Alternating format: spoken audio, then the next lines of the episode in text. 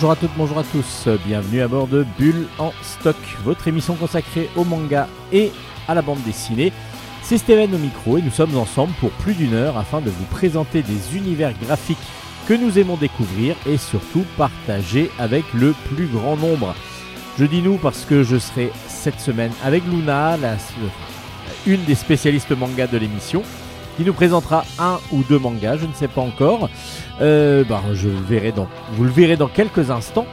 Moi, je vais commencer par la chronique manga de cette semaine et ensuite j'enchaînerai sur des bandes dessinées, pas mal de, de nouveautés, pas mal de retard aussi. Euh, donc si j'ai la voix un petit peu enrayée, c'est que je suis encore enrhumé, j'arrive pas de sortir de ma maladie. Mais bon, on va essayer de faire l'émission au mieux. Donc manga d'abord, bande dessinée ensuite. Vous avez l'habitude de cette euh, disposition. Évidemment, il va y avoir une pause musicale au milieu pour pouvoir vous présenter la chanson choisie par un auteur de BD. Allez, on commence l'émission tout de suite avec la chronique manga. Bienvenue à bord de Bulan Stock.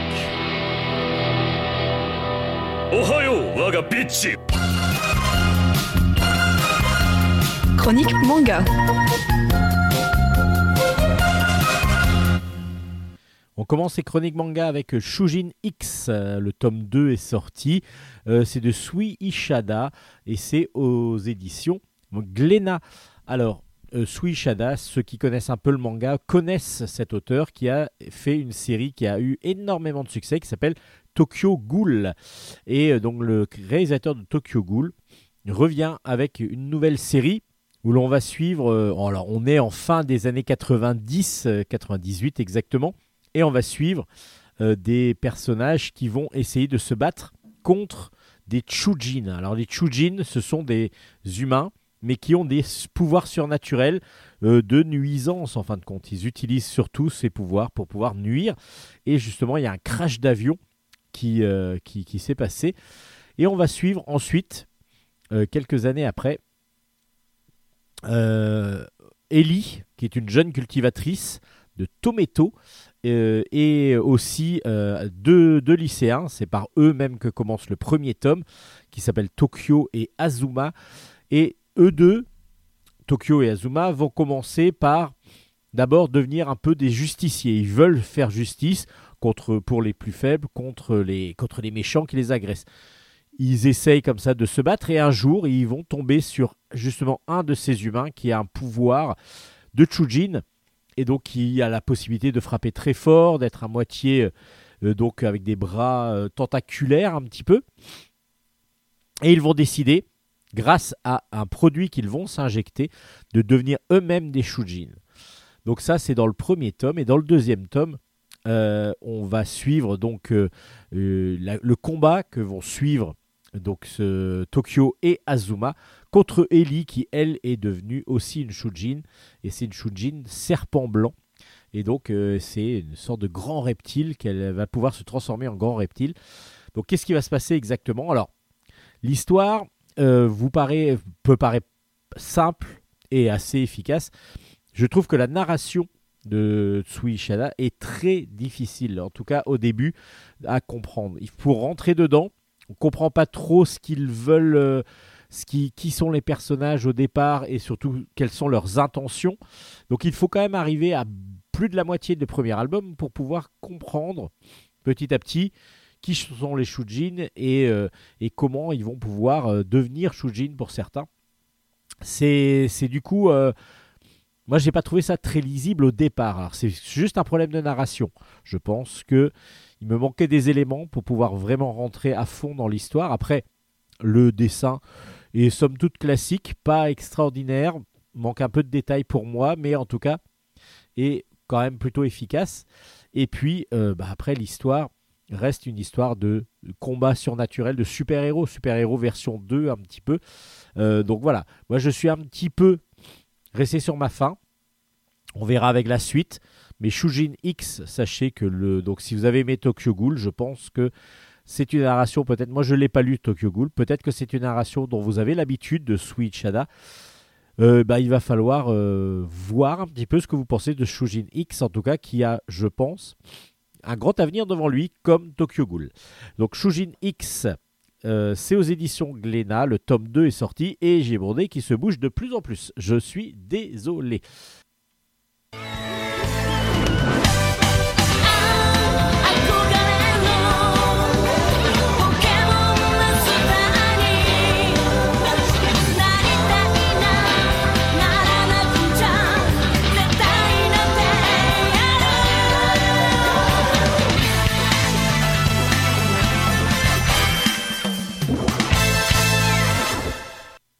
Vous parlez maintenant de Tide Song, c'est de Wendy Xu et c'est aux éditions Bliss. Alors Bliss fait souvent du comics, mais là on a un format un peu comics parce que du coup déjà c'est une, un- une lecture de gauche à droite, donc plus européenne ou américaine, et euh, dans un- une version un petit peu, euh, comment dire, livre, euh, enfin ce sont des comics mais euh, matinée de manga parce que c'est des auteurs de manga ou de manhwa qui dessinent donc euh, c'est cette série-là.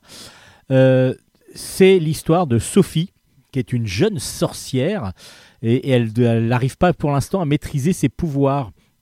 Euh, elle est envoyée chez sa grand-tante pour pouvoir s'entraîner parce qu'elle doit rentrer dans une école de magie et elle doit s'entraîner à faire justement à maîtriser ses pouvoirs, ce qui n'est pas encore le cas, loin de là. Sophie donc va s'entraîner, mais toute seule. Et ça, c'est jamais très bon. À un moment donné, elle va s'emmêler dans ses tours et du coup, elle va euh, donc euh, il va y avoir un tour qui va mal tourner et elle va toucher donc un jeune dragon des eaux qui s'appelle Lyre. Et donc le jeune Lyre, qui est un, donc, euh, un dragon d'eau, va se retrouver coincé sur la terre ferme avec par contre un gros souci, il n'a plus aucun souvenir. Donc ben, évidemment, ils vont se lier d'amitié. Puis Sophie, elle surtout, elle voudrait être euh, appréciée de tous et douée pour la magie, ce que lui, Lyre, est évidemment. Donc du coup, elle va aider, être aidée par Lyre, en tout cas, elle va demander l'aide de Lyre pour pouvoir essayer de rentrer dans son école de magie. Tide c'est donc un roman graphique euh, manga qui est vraiment très très bien dessiné. Euh, on a vraiment quelque chose de très dynamique, un petit peu cartoon par moment en même temps. On est entre le manga et le, le, roman graphique euh, que l'on aime aux États-Unis, euh, avec euh, plutôt jeunesse évidemment, et puis une histoire qui est matinée comme ça de, de magie, de sorcellerie.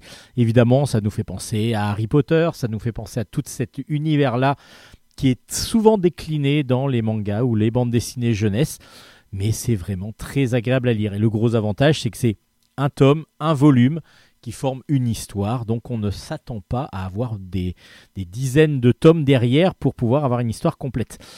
Donc Tide Song est sorti aux éditions Bliss à découvrir parce que c'est pas toujours le format que lisent les, lecteurs férus de manga. Euh, un Wendy Xu nous offre Tide Song aux éditions Bliss. À vous de le découvrir.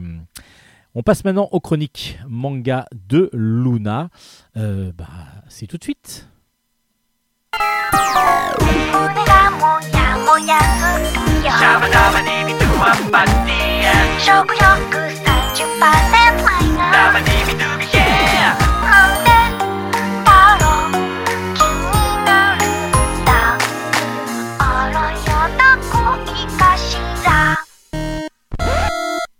Bonjour Luna. Bonjour, Alors, comment allez-vous d'abord? Ça va bien et vous? Bon, moi ça va plutôt bien.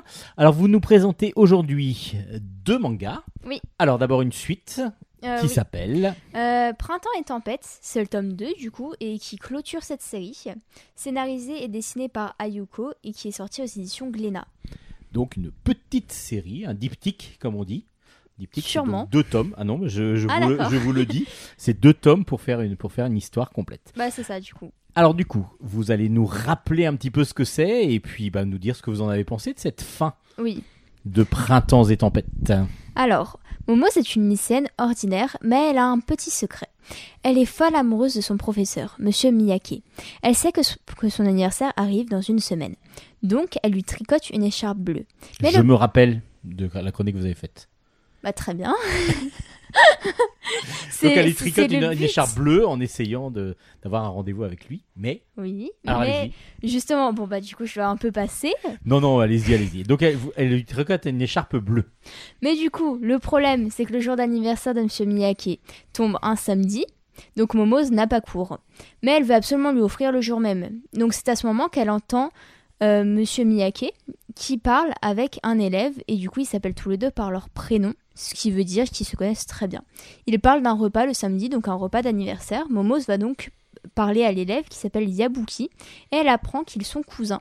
Momose obtient l'heure et l'endroit du rendez-vous pour offrir son cadeau le jour même, juste avant le repas. Arrive à l'endroit convenu, elle aperçoit Monsieur Miyake. Elle va le voir, mais il est avec une femme. Momose va quand même lui parler. Elle apprend que cette femme est la petite amie de son professeur. Il lui demande ce qu'elle fait, mais euh, vu qu'elle n'a pas d'excuses, elle panique. C'est à ce moment que Yabuki arrive et qui dit qu'ils ont un rencard. Il part directement après. Yabuki va la consoler. Ils se rapprochent donc et vont finir ensemble. Mais est-ce que tout ira bien pour ce fameux couple? Ah ouais, donc euh, là, vous spoilez pas tout à fait la fin.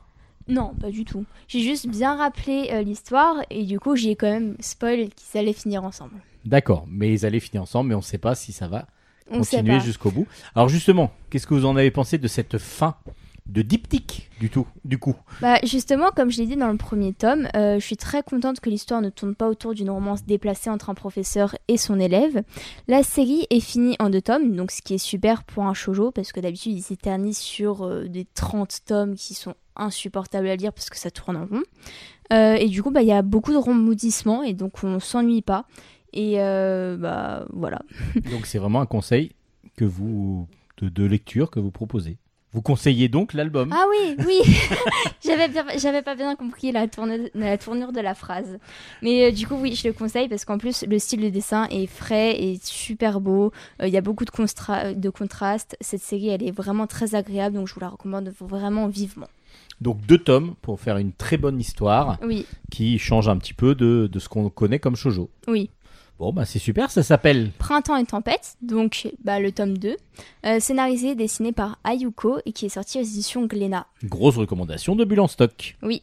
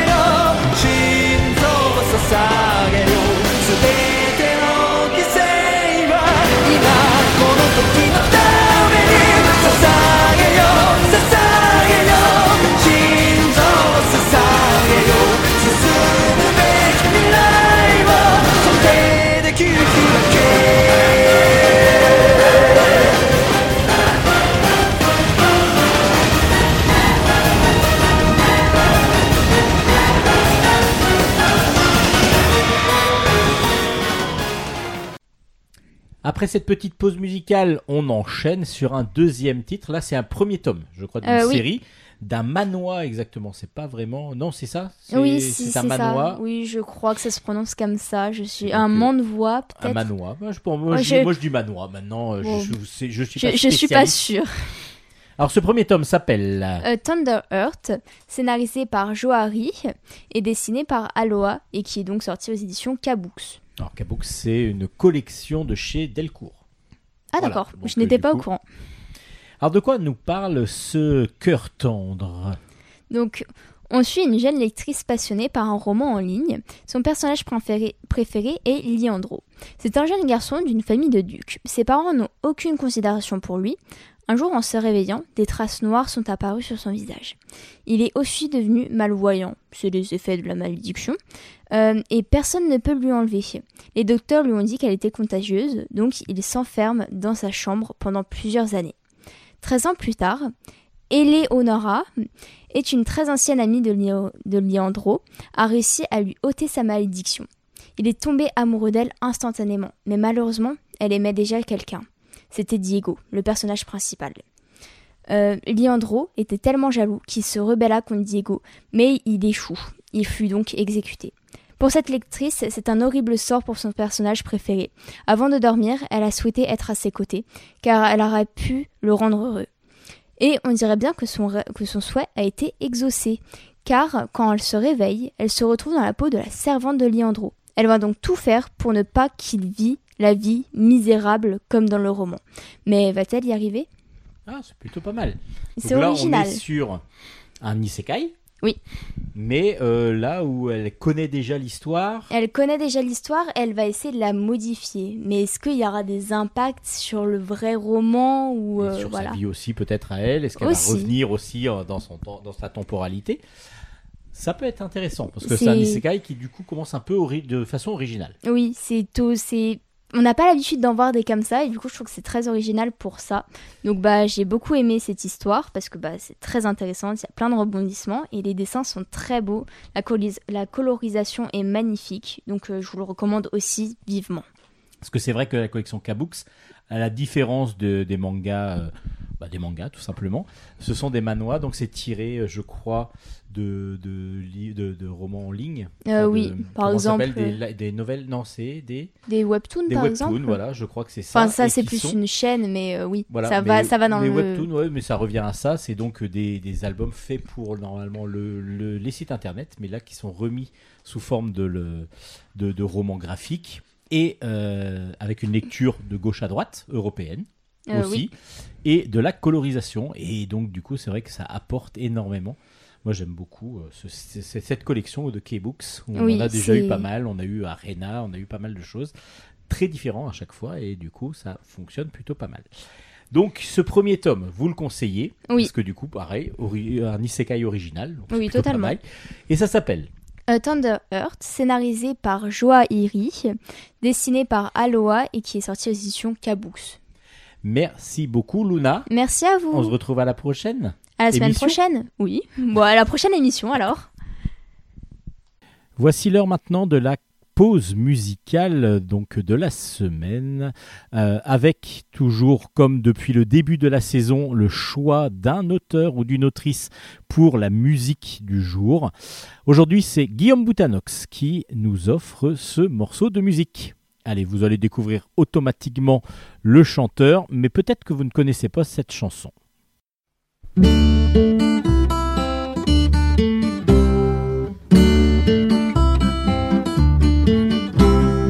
C'était l'oncle Martin, c'était l'oncle Gaston. L'un aimait les Tommy, l'autre aimait les Teutons. Chacun pour ses amis, tous les deux ils sont morts. Moi qui n'aimais personne, eh bien je vis encore.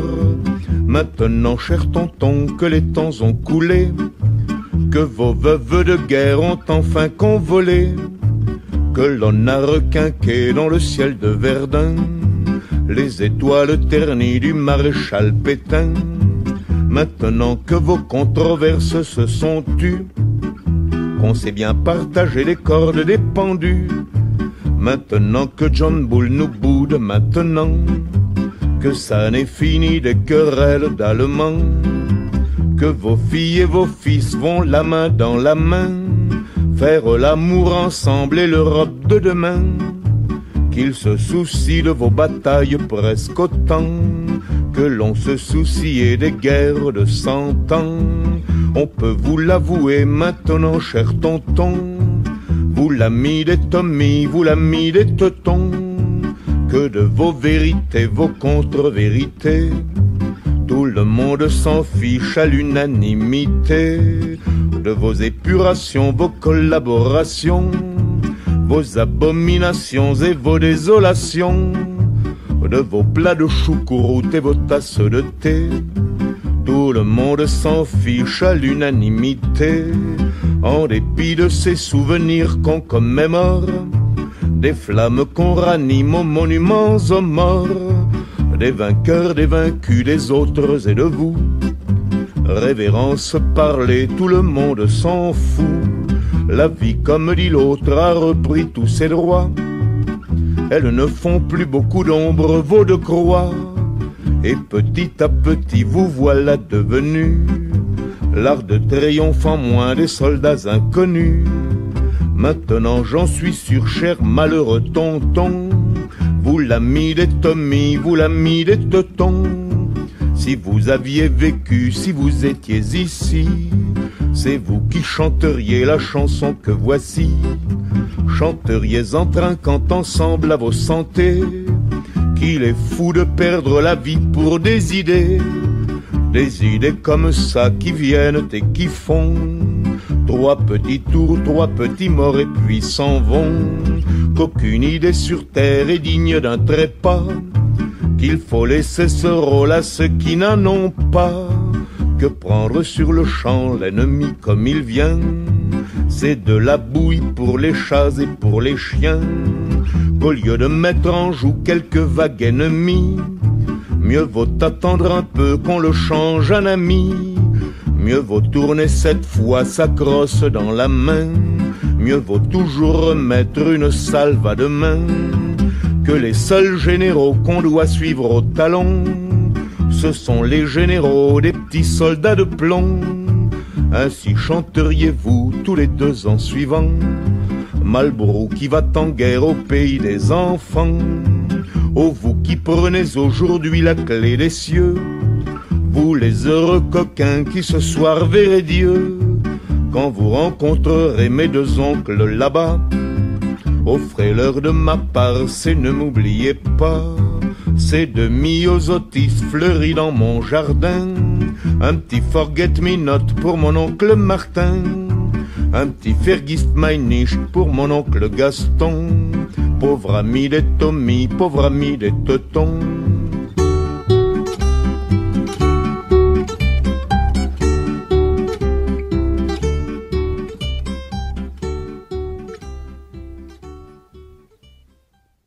Vous venez d'écouter évidemment Georges Brassens qui chantait Les deux oncles et donc choisi par Guillaume Boutanox. Alors Guillaume, vous pouvez le retrouver euh, dans les aventures de Sherlock Holmes. Alors c'est la BD dont vous êtes le héros. Je ne sais pas si on en a déjà parlé, je crois, sur l'antenne parce qu'on avait déjà eu une interview de Guillaume euh, pour la- l'avant-dernier album ou l'antépénultième, je crois. euh, où vous prenez donc au départ une enquête de Sherlock Holmes. Euh, vous avez toutes des indications et après on vous demande bah, où est-ce que vous voulez aller dans l'album. Donc à partir de là, vous allez aller dans différentes cases qui sont toutes numérotées et suivant les indices que vous trouvez, vous devez essayer de retrouver le coupable et surtout trouver les indices qui arrivent, qui vous mènent à ce fameux coupable. Donc c'est très très bien fait. Il y a eu plusieurs dessinateurs, mais Guillaume en a fait trois ou quatre, si je me rappelle bien. Et puis, euh, vous pouvez aussi le retrouver dans Étimographie en bande dessinée euh, chez Larousse, où là, on va parler donc de de- d'étymologie euh, à partir de, de deux, deux planches souvent où il part sur un mot et il y a l'étymologie du mot qui, qui apparaît, mais super bien fait parce que c'est drôle, il y a beaucoup d'humour et puis un dessin très cartoon comme c'est le faire évidemment Guillaume. Et puis Jésus, euh, Jésus, Jésus pardon, Sixte, c'est une série qui, était, euh, qui est aux éditions Lapin et il vient donc créer le troisième, euh, le troisième album parce que la série en compte trois, c'était pas lui le dessinateur au départ et donc il vient de créer ré- assez récemment l'année dernière euh, le troisième album de Jésus Sixte. Donc si vous voulez découvrir un petit peu ce que fait Guillaume Boutanox, vous avez pléthore d'albums à découvrir. Merci Guillaume d'avoir choisi le, le, morceau musical du jour et ça nous permet ensuite d'enchaîner après cette petite musique vers le- la bande dessinée.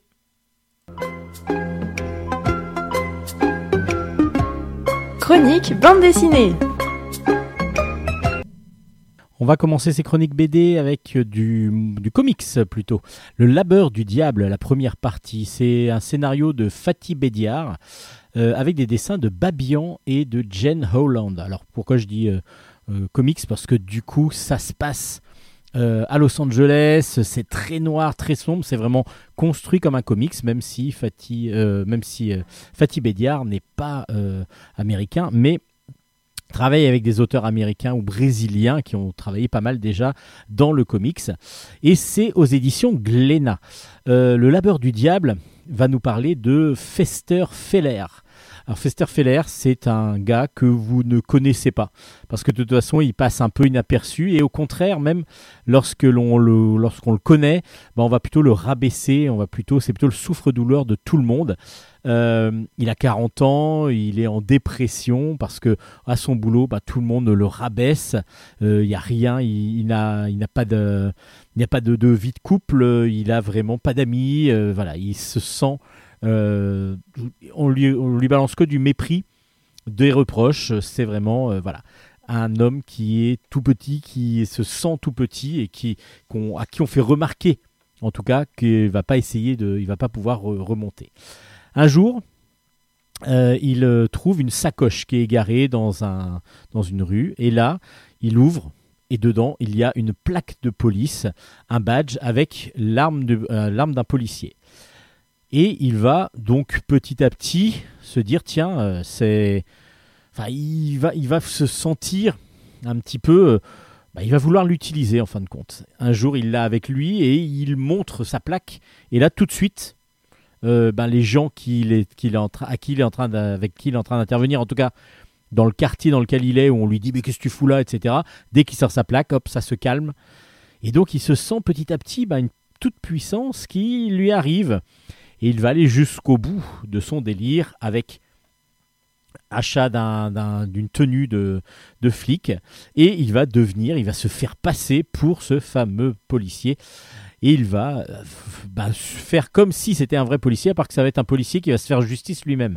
Donc ça va devenir des exactions de plus en plus violentes, et justement, ce comics, euh, cet album est très violent, et ça va même être des fois euh, presque insupportable sur le, côté, voilà, je me venge de tout le monde, mais à un point où ça en fait, ça, ça en fait froid dans le dos.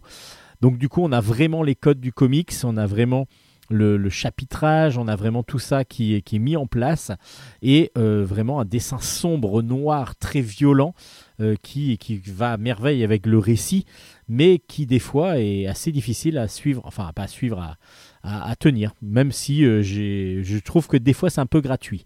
Voilà, c'est peut-être ce que j'ai trouvé.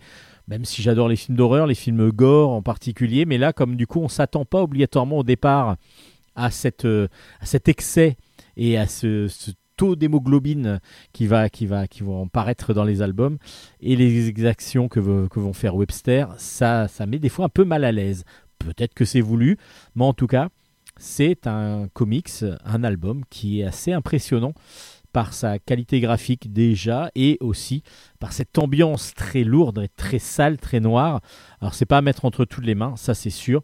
En tout cas à vous de découvrir le labeur du diable. C'est la première partie alors je ne sais pas s'il va y en avoir deux ou plus, mais en tout cas, il y a pour l'instant la première partie du, du Labeur du Diable qui est sortie aux éditions Glénat. Et euh, chez Delcourt, chez Delcourt Comics, d'abord du Spawn avec Gunslinger Spawn. Le tome 1, c'est de Todd McFarlane, évidemment le créateur de Spawn.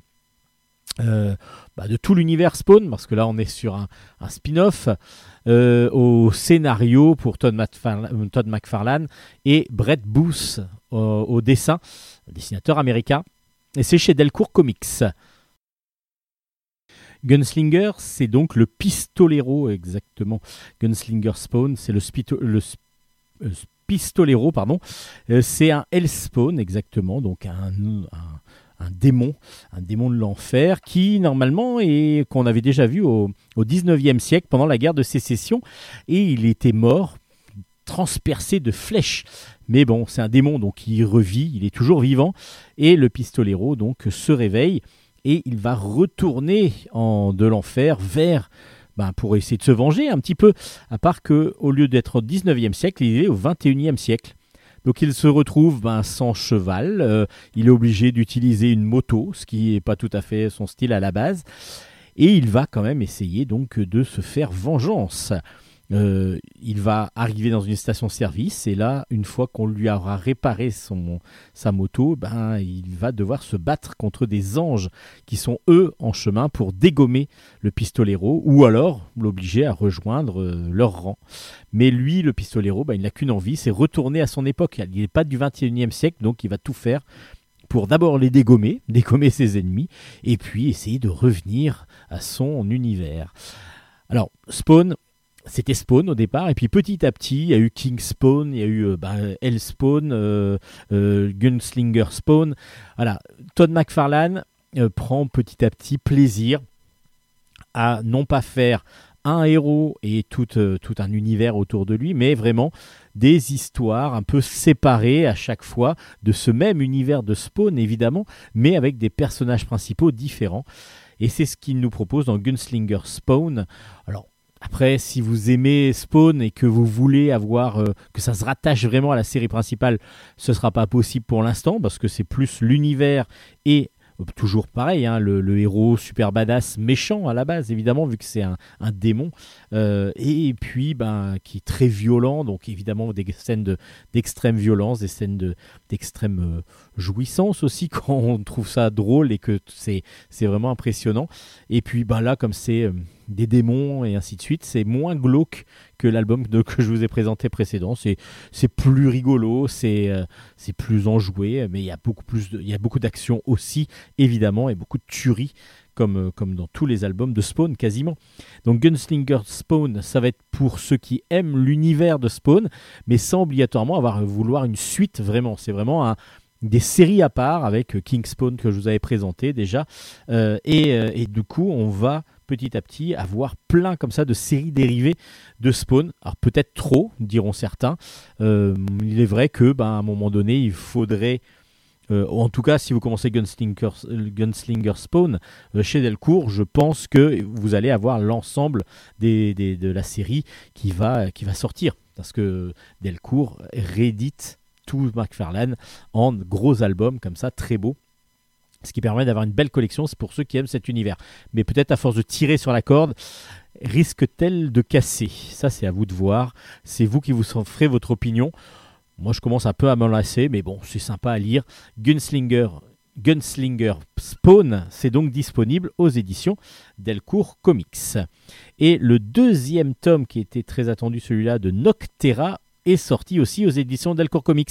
C'est de Scott Snyder au scénario et de Tony S. Daniel au dessin. C'est le deuxième tome sur cette trilogie qui va donc sortir intégralement aux éditions Delcourt. Imaginez que le soleil ne se lève pas. Du jour au lendemain, comme ça, le soleil ne se lève pas et du coup, euh, l'astre solaire est toujours là, mais la lumière n'est plus capable d'atteindre la Terre. Donc, c'est-à-dire que euh, ça continue, on peut continuer à vivre, mais sans, euh, sans possibilité d'avoir de lumière. On ne sait pas pourquoi, on ne sait pas comment ça s'est produit. En tout cas, c'est le principe de départ de cette, de cette série. Et donc, quand ça commence, ça fait une dizaine d'années que ce monde, que notre monde est plongé dans la nuit. Et lorsque les ténèbres touchent les survivants, ils se transforment alors en créatures monstrueuses et cauchemardesques. Donc ça s'appelle euh, la gangrène noire et du coup, c'est il va falloir petit à petit y réussir à échapper à l'obscurité, à l'ombre. Donc du coup, l'humanité a évidemment trouvé un moyen de- d'échapper à ça. C'est en créant des sources de lumière artificielles. Et puis, vous avez des passeurs qui vont de, de source d'une source à une autre. Et on va suivre Valentina, qui qu'on surnomme Val, Valentina Riggs. Elle, c'est une passeuse. Elle est avec un gros, gros camion, euh, un gros poids lourd. Elle a plein de phares partout pour pouvoir avancer dans les ténèbres. Et puis, euh, elle va de point de lumineux en point lumineux pour pouvoir transporter des biens, mais aussi des personnes. euh, pour pouvoir, euh, ben, comme ça, survivre et éventuellement se déplacer quand même d'un endroit à un autre. Surtout, ce qu'elle cherche à faire, c'est sauver son frère. Son frère, lui, a été touché par la gangrène noire, justement. Et du coup, il va falloir qu'elle le sauve. Et donc, dans ce premier tome, c'était déjà bien poignant, bien stressant. Et on va suivre, donc, dans ce deuxième tome, toujours l'échappée comme ça de Val, euh, qui va devoir essayer de trouver Eos.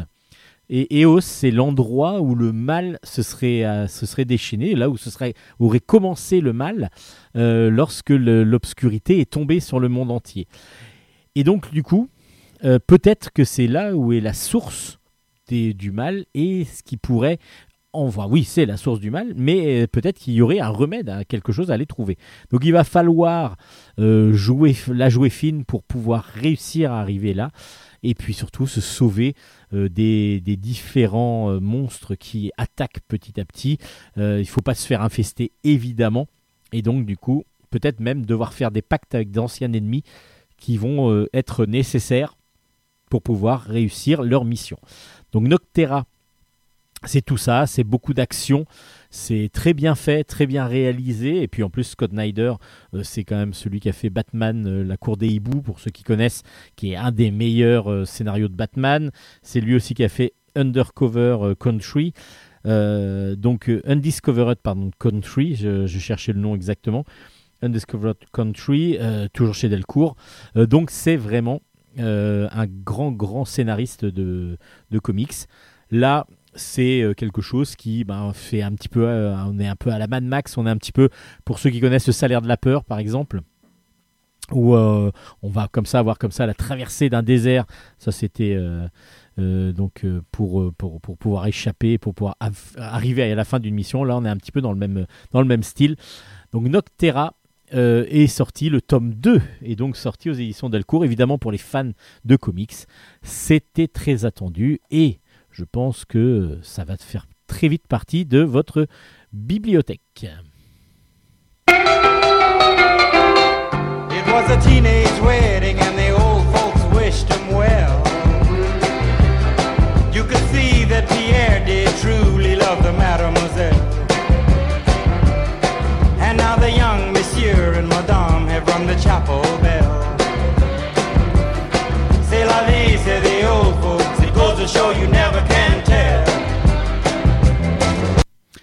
Allez, on part maintenant sur les mers avec La Buse. Le tome 1 s'appelle La chasse au trésor. C'est de Jean-Yves Delitte au scénario et au dessin. Et c'est aux, édi- aux éditions euh, Glénat. Euh, le premier tome est aux éditions Glénat parce que c'est, il va y en avoir plusieurs normalement. Euh, on est en 1714 et la guerre de succession d'Espagne prend fin, ce qui apporte une période de paix. Donc, comme il y a une période de paix, on n'a plus besoin de corsaires. Et puis, ben, les corsaires, ben, ils sont obligés de baisser pavillon, ils sont obligés donc de se, de, de se ranger au bon vouloir euh, donc de leur, euh, de leur maître, de leur roi. Et euh, sauf Olivier Levasseur. Lui, Olivier Levasseur, c'est un Français qui, qui, qui, qui veut lui rester corsaire et en fin de compte, il peut pas. Donc, qu'est-ce qu'il va faire? Ben, Il va devenir pirate, tout simplement. Euh, il va donc euh, prendre pavillon noir et va pouvoir comme ça aller avec son équipage sur les différentes mers. Et il- à cette période-là, en 1721 exactement, euh, en avril 1721, euh, il va y avoir une prise que va faire son bateau, donc l'Abuse, lui qui est devenu le pirate l'Abuse, va réussir à rentrer dans l'histoire en, en, s'emparant du Nossa Senhora do Cabo, un vaisseau portugais qui a à son bord énormément de pièces, enfin d'argent, de, de coffres remplis euh, de, vraiment de grands trésors. Ce trésor, il va être une légendaire, et justement légendaire à tel point que l'abuse va être le seul à savoir vraiment où il l'a caché. Et c'est ce qu'on va essayer de voir. C'est que là, pour l'instant, on est dans cette première partie d'un diptyque que euh, Jean-Yves Delitte nous propose. Et on imagine que dans le deuxième, en deuxième temps, ça va être la découverte, en tout cas la recherche de ce trésor. Parce que même à sa mort, apparemment, le trésor n'avait pas été découvert. Alors, c'est une histoire de pirates, comme on aime les avoir, et c'est tiré d'une histoire réelle. Donc, euh, en tout cas, non pas une légende, non pas un pirate inventé, mais vraiment une histoire réelle. Et on suit donc comme ça ces aventures. C'est superbement bien dessiné. Évidemment, Jean-Yves Delitte, qui est un peintre officiel de la marine belge, euh, fait les bateaux, fait les embarcations, fait les, combats maritimes à la merveille.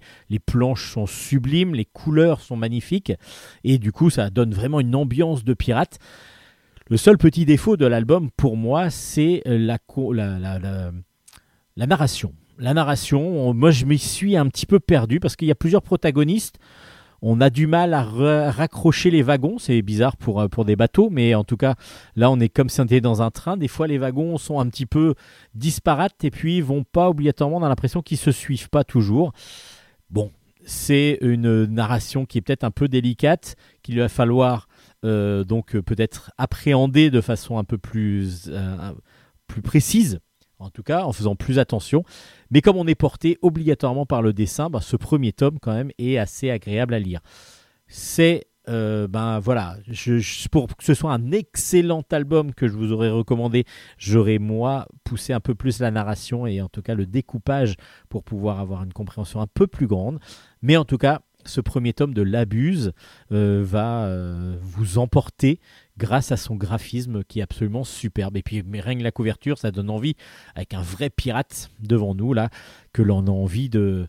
Bah, on n'a pas envie d'aborder, hein, tout simplement, parce que du coup, il fait un peu peur quand même. Donc, l'abuse à découvrir. Moi, je, me, je mets un petit bémol, j'attends la suite du diptyque pour pouvoir me faire une opinion générale. Je vous le dirai si je peux vous le faire et si je peux vous présenter le deuxième tome euh, pour vraiment vous dire ce que j'en ai ressenti. L'abuse, tome 1, La chasse au trésor, c'est aux éditions Glénat. Comme l'est le magnifique album qui s'appelle 1629 ou l'effrayante histoire des naufragés du Jakarta. C'est de Xavier d'Horizon au scénario, Timothée Montaigne au dessin. Et comme je vous ai dit, c'était aux éditions Glénat et c'est aussi sur les eaux. On va suivre là aussi une histoire vraie qui s'appelle donc euh, l'histoire de, enfin c'est l'histoire du Jakarta. Alors qu'est-ce que l'histoire du Jakarta? Euh, C'est l'histoire donc d'un bateau, un bateau néerlandais. On est en 1629 qui va aller vers les Indes orientales pour pouvoir soudoyer l'empereur de Sumatra, euh, voire même le corrompre avec de, des, pierres précieuses, parce que c'est ce qu'il veut pour pouvoir, pour que les, Néerlandais aient le droit d'aller sur cette île, en tout cas dans cette, dans cette région, c'est de lui offrir des trésors euh, donc en pierres précieuses. Donc c'est ce que va, c'est pour ça que va être affrété ce bateau, le Jakarta, euh, qui va donc euh, être avec 300 personnes à son bord, donc évidemment des officiers, mais aussi des passagers de tout de tous niveaux sociaux euh, et puis bien sûr des pirates enfin pas des pirates qu'est-ce que j'ai dit des marins évidemment même si on a l'impression d'avoir un peu de pirates parce que petit à petit on va se sentir alors on va être vraiment plongé à l'intérieur de- du bateau on va vraiment être plongé dans les affres des marins qui euh, lorsqu'ils vont juste regarder un passager euh, de, noblesse euh, plus haute qu'eux, du coup, vont subir des, coups de fouet, mais des coups de fouet avec des crochets au bout qui, vont, lui, qui vont leur arracher la peau. Et du coup, c'est c'est waouh, c'est prenant, c'est prenant et on sent quelque chose de très réaliste en plus. Et puis, et puis du coup, ben, on va suivre plusieurs personnages, dont, euh, dont une femme, une femme que son mari a obligé à, le jour même des funérailles d'un de ses enfants à partir. euh, donc euh, à le rejoindre en Indonésie. Donc c'est Lucretia qu'elle s'appelle. Et elle, elle va donc va subir un petit peu ce traversée. Euh, on va suivre aussi Geronimus Cornelius, qui lui est le deuxième, le second sur le bateau, mais qui est un apothicaire, donc il n'est pas un marin de base. Mais il est très intelligent et il a quelque chose en tête. On le sent qu'il a quelque chose en tête. Et justement, petit à petit, la colère va monter sur le bateau, les, les, les comment dire, les injustices vont petit à petit amener euh, les marins à se révolter et justement il va y avoir une mutinerie. Alors bon, je vous laisse découvrir cet album, c'est absolument magnifique. Ça va être un diptyque aussi. Alors pourquoi je vous dis c'est magnifique? Parce que déjà les dessins de Timothée Montaigne sont juste époustouflants. On sent l'ambiance euh, sale euh, des cales, on sent euh, tout, tout ce qui est inhumain sur le bateau, on sent tout ce qui est vraiment détresse, on sent vraiment tout ce qui est délicat, difficile, horrible par moments. Tout ça, on le ressent grâce au dessin. Et puis, la narration est quasi parfaite. Parce que du coup, on est pris tout de suite dans l'histoire. Les trois premières pages, euh, les deux premières pages nous, nous, nous, mettent, nous mettent dans l'ambiance. Et puis, dès qu'on présente les personnages, après, ben, on est parti euh, sur cette traversée. Et puis, esthétiquement, le livre a été fait de façon sublime. On a une couverture, alors déjà c'est assez épais, euh, je ne sais plus combien de pages exactement, mais en tout cas c'est assez épais, il y a 136 pages. Euh, c'est très beau et c'est une sorte d'écrin, enfin pas d'écrin, mais de, livre euh, comme si c'était un livre ancien. Et donc il y a une dorure, toute la couverture ressort en dorure. C'est juste sublime. C'est juste sublime. On a, euh, on a un magnifique couverture avec un bel objet que Glénat donc nous a, a- a fabriqué. C'est donc du coup un peu plus cher aussi, mais vous avez quand même 136 pages dedans qui sont absolument excellentes. Vraiment, narration parfaite, dessin parfait. C'est un gros gros coup de cœur de Bulle stock. 1629 si vous passez à côté. Vous allez vous en mordre les doigts, je pense, parce que c'est un très très bel ou- ouvrage. Alors je pense que euh, ça, il va y avoir des rééditions si, euh, les premiers tomes partent vite euh, et que ce sera toujours dans les mêmes, finalisations, finitions d'albums, parce que du coup là c'est absolument superbe. En plus, vraiment, l'album vaut le coup d'œil, vaut la lecture, vaut tout, tout, tout. Ça s'appelle 1629, c'est aux éditions Glénat et c'est vraiment excellent. Pour changer complètement de sujet, là je vous dis tout de suite complètement, c'est un album très drôle, euh, une série très drôle et, en même temps très, très folle. Et on peut s'attendre à tout comme on peut s'attendre à rien. Ça s'appelle Le Ministère Secret. Le tome 3 s'appelle Le Sphincter de, Moscou. C'est un scénario de Johan Sfar et euh, Mathieu Sapin au dessin. C'est aux éditions Dupuis. Euh, je vous rappelle qui, de quoi est composé le ministère secret. Donc on a Nicolas Sarkozy, François Hollande et Mathieu Sapin, qui sont tous les trois dans, une- sorte de, de, de bande, de, justiciers euh, qui vont aller un petit peu partout pour essayer de sauver un petit peu la planète et essayer de, bloquer toutes les- les intrigues qui sont en train d'être mises en place pour détruire un petit peu le monde. Enfin, c'est voilà, c'est un gros délire que se sont créés les deux auteurs et c'est drôle. Cette fois-ci, euh, le, trio plutôt euh, va révéler au grand public les secrets incroyables des dessous et de la très médiatique campagne présidentielle qui se déroule à ce moment-là. Euh, donc, évidemment, il va y avoir pas mal de choses qui vont se passer. Euh, Hollande et euh, Sarkozy. Alors Sarkozy, en plus, il a un bracelet électronique, donc il peut même pas vraiment bouger. Euh, donc du coup, ça va être Mathieu Sapin qui va être obligé d'y aller pour essayer de comprendre tout ce qui se passe, voir tout ce qui se passe dans cette, euh, dans, cette, campagne présidentielle et surtout les dessous de la campagne présidentielle. Et pour ça, il va être aidé, en tout cas, on lui met en place un acolyte qui n'est autre que Alexandre Benalla. Donc voilà, vous avez compris le délire. Il va y avoir petit à petit plein de choses dans cette enquête qui vont être complètement délirantes. Euh, il va y avoir euh, ben, des, des choses complètement absurdes, comme le fait que Macron soit en fin de compte un robot qui a été créé par les Russes pour pouvoir récupérer les codes nucléaires de la France. Enfin voilà, tout ça. C'est un gros gros délire, mais plein de choses aussi vont prendre, pour leur grade. Euh, on va avoir la télévision, le Hanouna qui va s'en prendre pas mal, et ainsi de suite. Donc c'est un gros délire, mais ça depuis le début, parce que quand même mettre deux anciens présidents de la République et un auteur de bande dessinée dans un même trio pour pouvoir, euh, pour pouvoir euh, se, se dire, voilà, c'est eux qui sont les, les, les, gardiens de la France un petit peu, et puis surtout ceux qui vont faire que toutes les choses secrètes un petit peu vont être dévoilées, bah ça fait quand même euh, un petit peu bizarre de voir ça. C'est drôle, voilà, c'est très politisé. Alors là, en plus, il y a un partenariat avec Libération parce que les planches ont été mises euh, en avant-première dans Libération tous les jours pendant la campagne présidentielle. Alors du coup, le format est un peu spécial parce que c'est que des petites cases euh, sur tout l'album. Donc on a l'impression d'avoir un gaufrier tout le temps, tout le temps le même. Et donc les cases sont assez petites. Donc il n'y a pas de respiration qui sont possibles euh, par moment. On est vraiment sur la même cadence de lecture. Après, voilà, il faut rentrer dans le délire. Il y a plein de références à plein de choses, évidemment, qui sont passées pendant, pendant la campagne présidentielle et à notre vie euh, culturelle de tous les jours. Donc, euh, à vous de vous faire votre opinion. C'est vrai que c'est. Il faut rentrer dedans. Il faut rentrer dedans. Il faut euh, ne pas avoir peur de, de, se, de, de, de, trouver ça ridicule, etc. Et en même temps se dire bon, allez, je me laisse porter. C'est complètement absurde, mais j'y vais.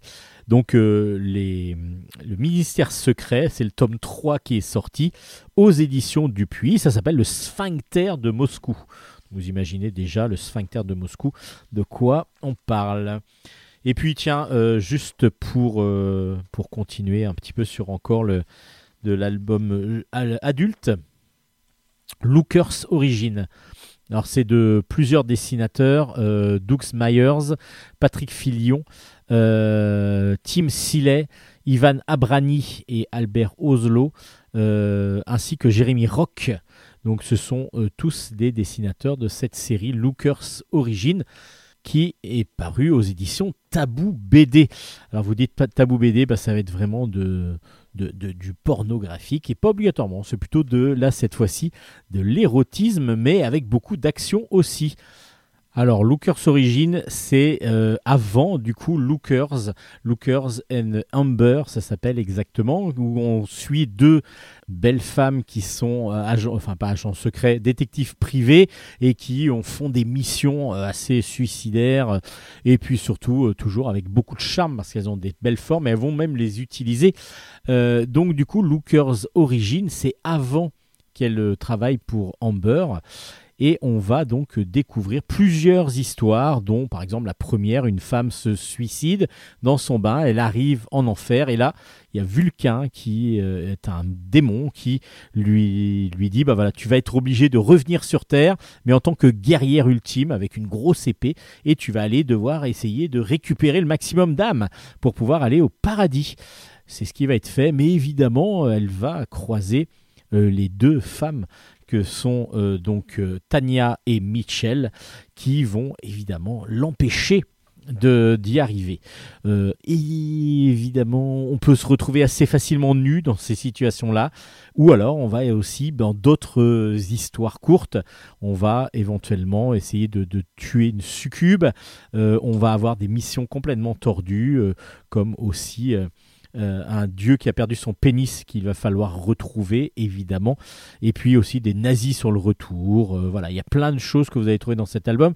Alors c'est pas euh, c'est pas du c'est pas du tendre, c'est loin de là, c'est plutôt choc, c'est plutôt plutôt assez impressionnant dans, dans, sa façon. Alors c'est du vrai comics où on va avoir beaucoup d'action et puis du coup plus des scènes de nu et des scènes de, nudité pour pouvoir attirer, même si à un moment donné il y a un tournage pornographique euh, snuff movie en même temps euh, qui va, euh, qui va peut-être où on voit un petit peu de pornographie, mais si vous attendez à avoir vraiment de la pornographie dans cet album, c'est pas c'est pas ça. On est vraiment sur de l'érotique avec vraiment aussi de, du gros truc badass. On est vraiment sur deux femmes badass qui savent se servir de leur charme pour pouvoir arriver à leur fin et elles peuvent aussi utiliser la violence. C'est ce qu'elles font assez régulièrement. Donc ça s'appelle Lookers Origin. Évidemment, si vous ne connaissez pas Lookers and Number, vous pouvez aussi le retrouver euh, aux éditions Tabou euh, BD. Là, vous allez avoir des petites euh, stories. C'est sympathique, c'est un petit peu tout le temps pareil, mais bon, c'est agréable à- à lire. Une fois de temps en temps, on veut tout, tout pouvoir lire en même temps, ça va être un petit peu plus indigeste, je trouve là sur euh, plusieurs histoires, donc peut-être euh, on les lire un peu séparément. Moi, je trouve que ça passe très bien. Après, le dessin, il est très beau. Et puis, évidemment, alors il y a pas mal de dessinateurs, hein, comme je vous disais. C'est Doug Myers quand même qui fait les scénarios, tous les scénarios. Mais par contre, donc l'univers est créé par un, personnage, mais par, par, euh, un, par un scénariste. Mais il y a plusieurs dessinateurs pour chaque petite histoire. Ça s'appelle Lookers Origin. C'est aux éditions Tabou BD c'est pas à mettre entre toutes les mains, loin de là.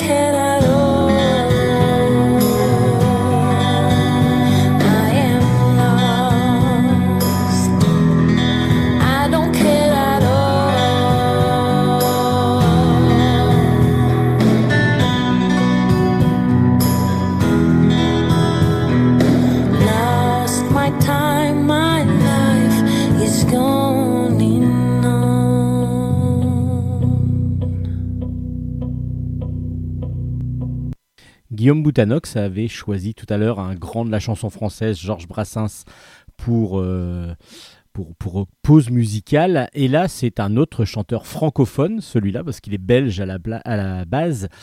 Euh, je vais vous parler de Brel, Jacques Brel, Une vie à mille temps. C'est de Salvia, euh, Salva Rubio au scénario et de Sagar au dessin. C'est le tome 2 qui est sorti aux éditions Glénat euh, dans la collection Stéréo euh, sur l'histoire des différents euh, grands grands acteurs de la chanson et de la musique. Euh, donc Brel, euh, c'est évidemment euh, le grand chanteur que l'on connaît, grand chanteur belge, qui dans le premier tome, bah, on apprenait comment il voulait devenir chanteur, mais il n'osait pas. Et puis un jour, il a, malgré sa vie de famille simple en Belgique, il s'est dit bon allez, je vais partir seul sur à Paris et je vais essayer de, de réussir à, toucher les gens. Et c'est ce qu'il a fait, évidemment. Il a eu beaucoup, beaucoup de succès. Euh, sa vie est devenue parisienne pour beaucoup, euh, mais il avait toujours sa famille. Et du coup, il avait des maîtresses, il avait pas mal de choses. Et tout ça, on le découvre évidemment dans les albums, dans le premier album.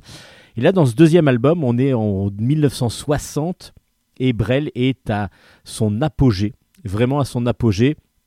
Euh, toute la France euh, l'adule, euh, toute l'Europe francophone l'adule, et il va commencer à faire des grandes tournées comme l'Union soviétique, le Moyen-Orient, les États-Unis, et donc du coup c'est le grand, grand, grand succès pour Jacques Brel. Mais une surprise va attendre, va, arriver auprès des fans, c'est qu'en 1964, euh, il va décider de tout arrêter. Voilà, il est euh, à son, au- summum et il est fatigué. Il commence à être vraiment fatigué. Il a plus envie, il a plus la flamme et il va décider comme ça d'arrêter du jour au lendemain.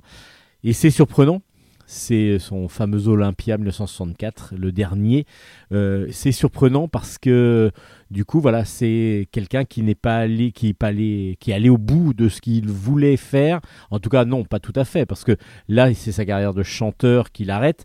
Et il a d'autres envies, évidemment. Donc c'est pour ça qu'il va arrêter aussi. Et puis il en a vraiment euh, marre. Il est fatigué, comme je le disais.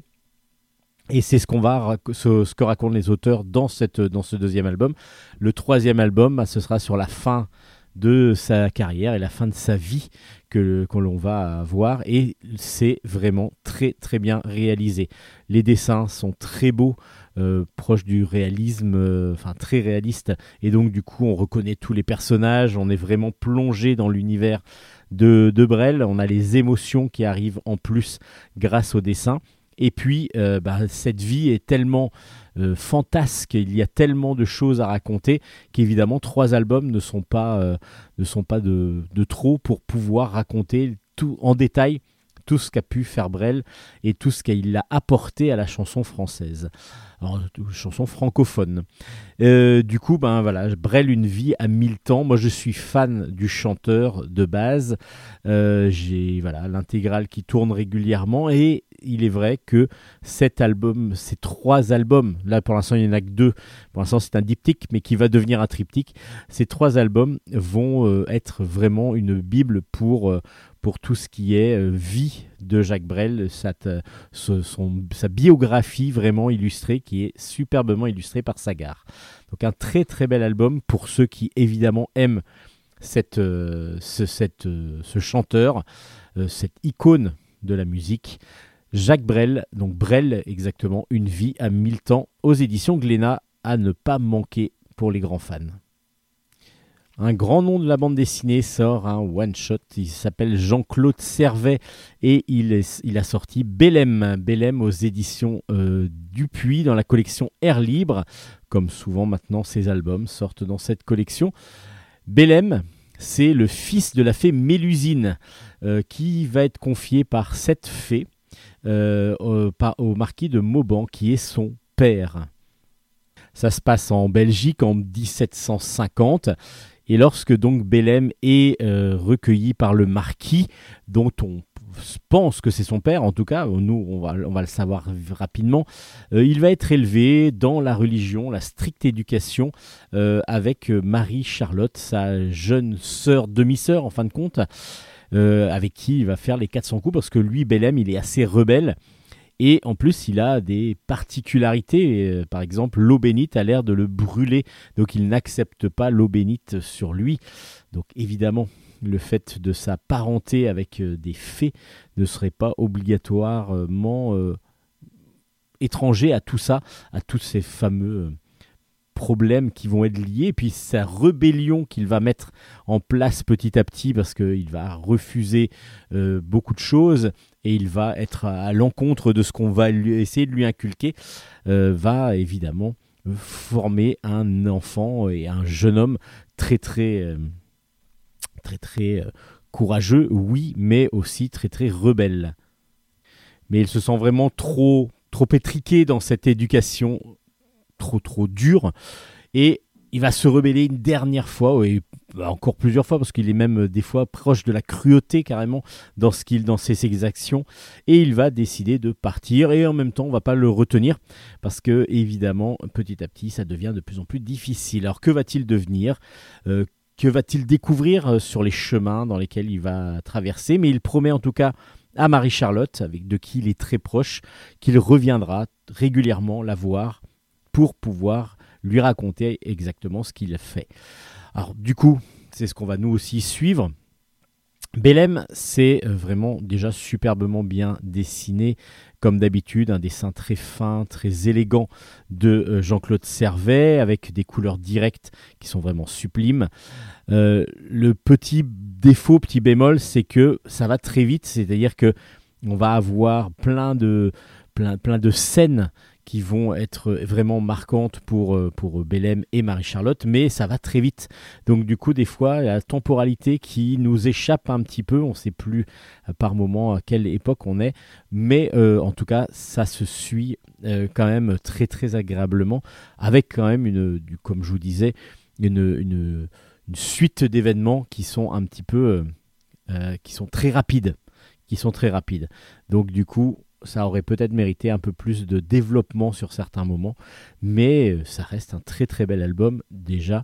Et puis, euh, puis une découverte, si vous connaissez pas Jean-Claude Servet, qui toujours est proche de la nature dans ses albums. Là, il y a moins d'animaux cette fois-ci, on est plus euh, du côté des humains, mais il y a toujours cette relation entre l'homme et la nature qui est très très importante dans toute l'œuvre de Jean-Claude Servet. Belém, le nouveau Servet, euh, on peut le dire comme ça, comme, euh, comme on le fait pour plein d'autres choses de très très bonnes. Le nouveau Tarantino, euh, le nouveau Servet est sorti. Donc c'est aux éditions Air Libre, dans la collection Air Libre pardon, des éditions de- Dupuis. On vient maintenant euh, à minuit, l'ordre de minuit, Midnight Order. C'est un collectif euh, du label 619 dirigé par Mathieu Bablet sur euh, cet album. Le label 619, c'était un ancien label de chez Ankama qui maintenant est aux éditions Rue de Sèvres. Et donc, on va retrouver dans cet album, qui est une sorte de compilation d'histoires euh, courtes, mais toujours autour du même thème et surtout avec euh, un lien entre chaque histoire pour pouvoir, euh, justement créé par Mathieu Bablet, pour pouvoir suivre une sorte de logique. On, va retrouver Jim Bishop, Thomas Rousière, euh, Rours, Soumis, Daphné Collignon, Titouan Bolin, Claire Fauvel et Quentin Rigaud qui tous vont raconter une histoire, vont écrire une petite histoire, mais il va y avoir, comme je vous disais, un lien entre chaque. On va suivre Johnson et Sheridan qui font partie de l'ordre de minuit, donc le Midnight Order, et on leur a confié à euh, cet ordre de minuit une mission, c'est de traque euh, de, envers les sorcières les plus puissantes. Donc il va falloir à chaque fois euh, qu'ils aillent chercher des sorcières ou que, qu'en tout cas ils vont raconter comment une traque de sorcières a été, a été faite. Donc évidemment il va y avoir à chaque fois des surprises euh, assez, assez grandes parce que chaque situation évidemment change complètement. Mais le but c'est de trouver donc ces sorcières afin de leur couper les mains. Et oui parce que si on leur coupe les mains elles n'ont plus la possibilité de faire de tours de, passe-passe et de magie et donc du coup elles deviennent inoffensives. Et au fur et à mesure des histoires, donc à chaque fois, euh, comme je vous disais, il y a quelques pages de, euh, où on va suivre Johnson et Sheridan qui sont dessinés par Mathieu Bablet. Euh, on va avoir ensuite 5, 6, 10 pages des fois de- d'un autre dessinateur pour pouvoir raconter l'histoire d'une quête. Et un jour, euh, la, la- sorcière qu'il va falloir aller chasser est donc euh, bloquée complètement en lui coupant les mains. C'est la, la- c'est la sœur donc euh, d'un des de Sheridan. C'est la sœur de Sheridan. Euh, non, la sœur de Johnson. Voilà, j'étais en train de chercher si c'était la sœur de Sheridan ou Johnson. C'est celle de Johnson. Et donc, du coup, évidemment, l'un dilemme va se poser. Est-ce qu'on va traquer jusqu'au bout ou est-ce qu'on va essayer peut-être de la laisser s'échapper? Enfin, voilà. Est-ce qu'on doit rester fidèle à son ordre? Est-ce qu'on doit être fidèle à sa mission? C'est tout le sel aussi de cette liaison entre les différentes histoires qui sont excellemment bien dessinées. Parce que du coup, tous les choix d'auteurs sont bons, Euh, chacun a son style, mais en même temps, ça forme une unité assez. Il n'y a, pas de, de, de grosses, grosses euh, euh, passerelles. Enfin, on va- je veux dire, ils vont pas avoir un gros un dessin tout rond, euh, tout coloré, et on va toujours rester dans une ambiance de couleurs déjà assez, assez sombre, assez glauque par moment, et chaque dessinateur avec sa touche. Donc des fois un peu plus semi-réaliste, des fois un peu beaucoup plus réaliste et beaucoup plus sombre, euh, va apporter dans son histoire bah, sa façon un petit peu de voir à chaque fois cette mission. Et c'est superbement bien réalisé. C'est intéressant.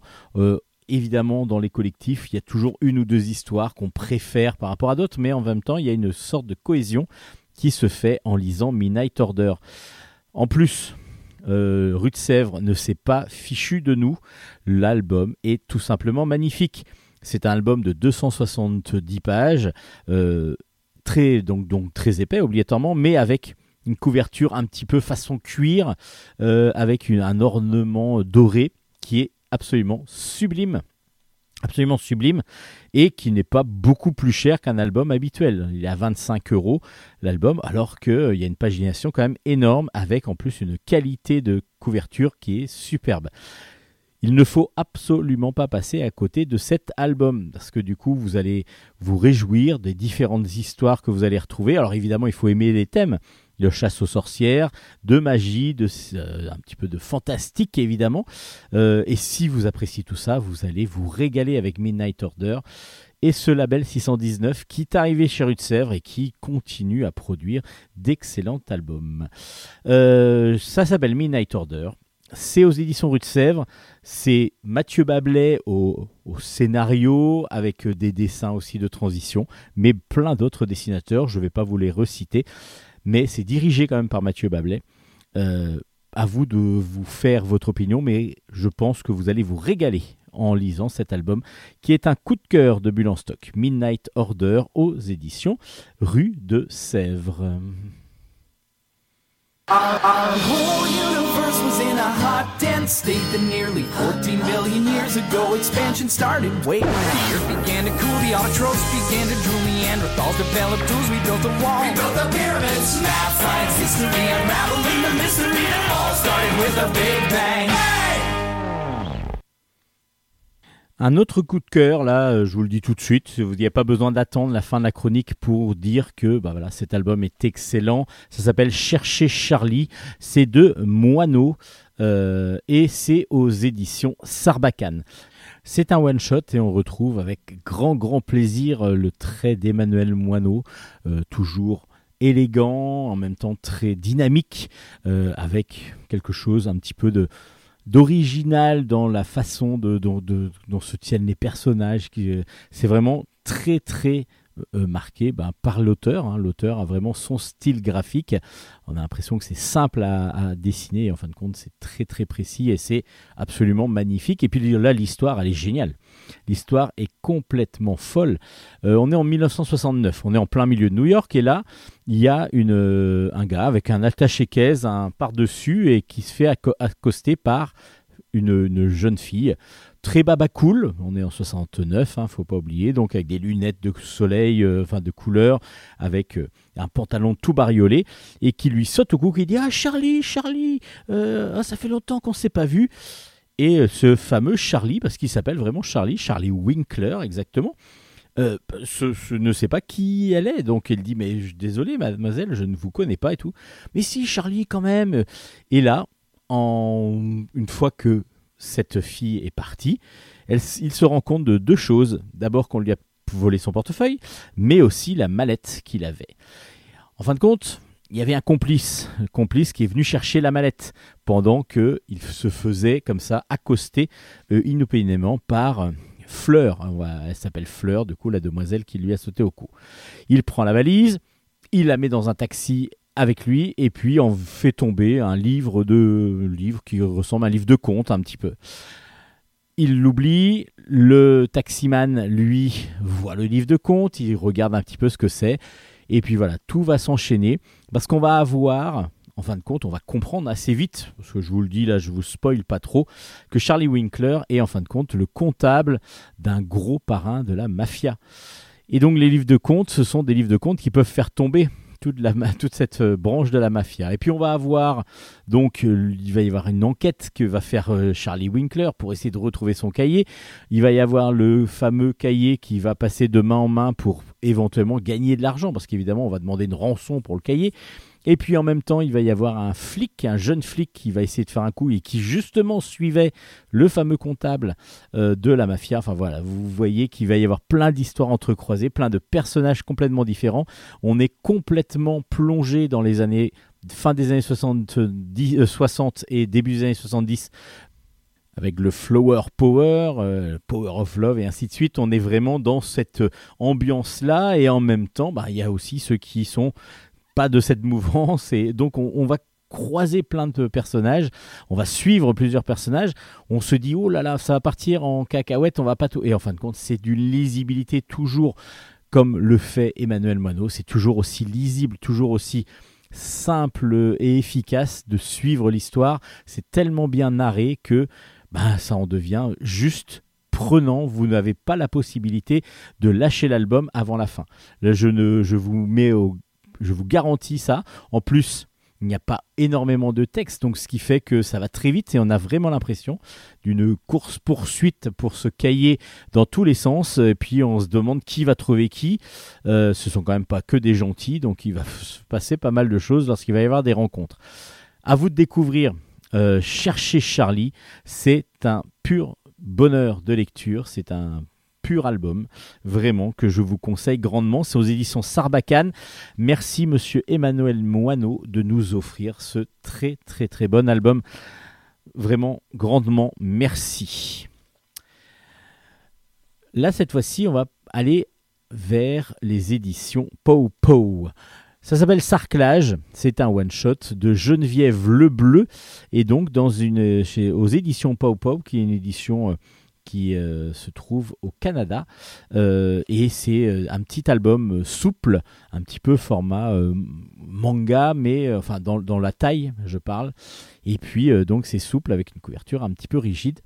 Et c'est très original comme album. Tout commence avec une après-midi entre amis. Euh, Martine euh, accueille euh, plusieurs amis donc dans son bungalow de banlieue pour prendre le thé. Tout paraît assez tranquille, mais dans l'après-midi, il va y avoir deux personnes. Donc déjà Rose, une amie qui, elle, avait pris ses distances depuis un moment, qui, qui change, enfin qui, qui, qui sort des choses qui sont pas tout à fait logiques.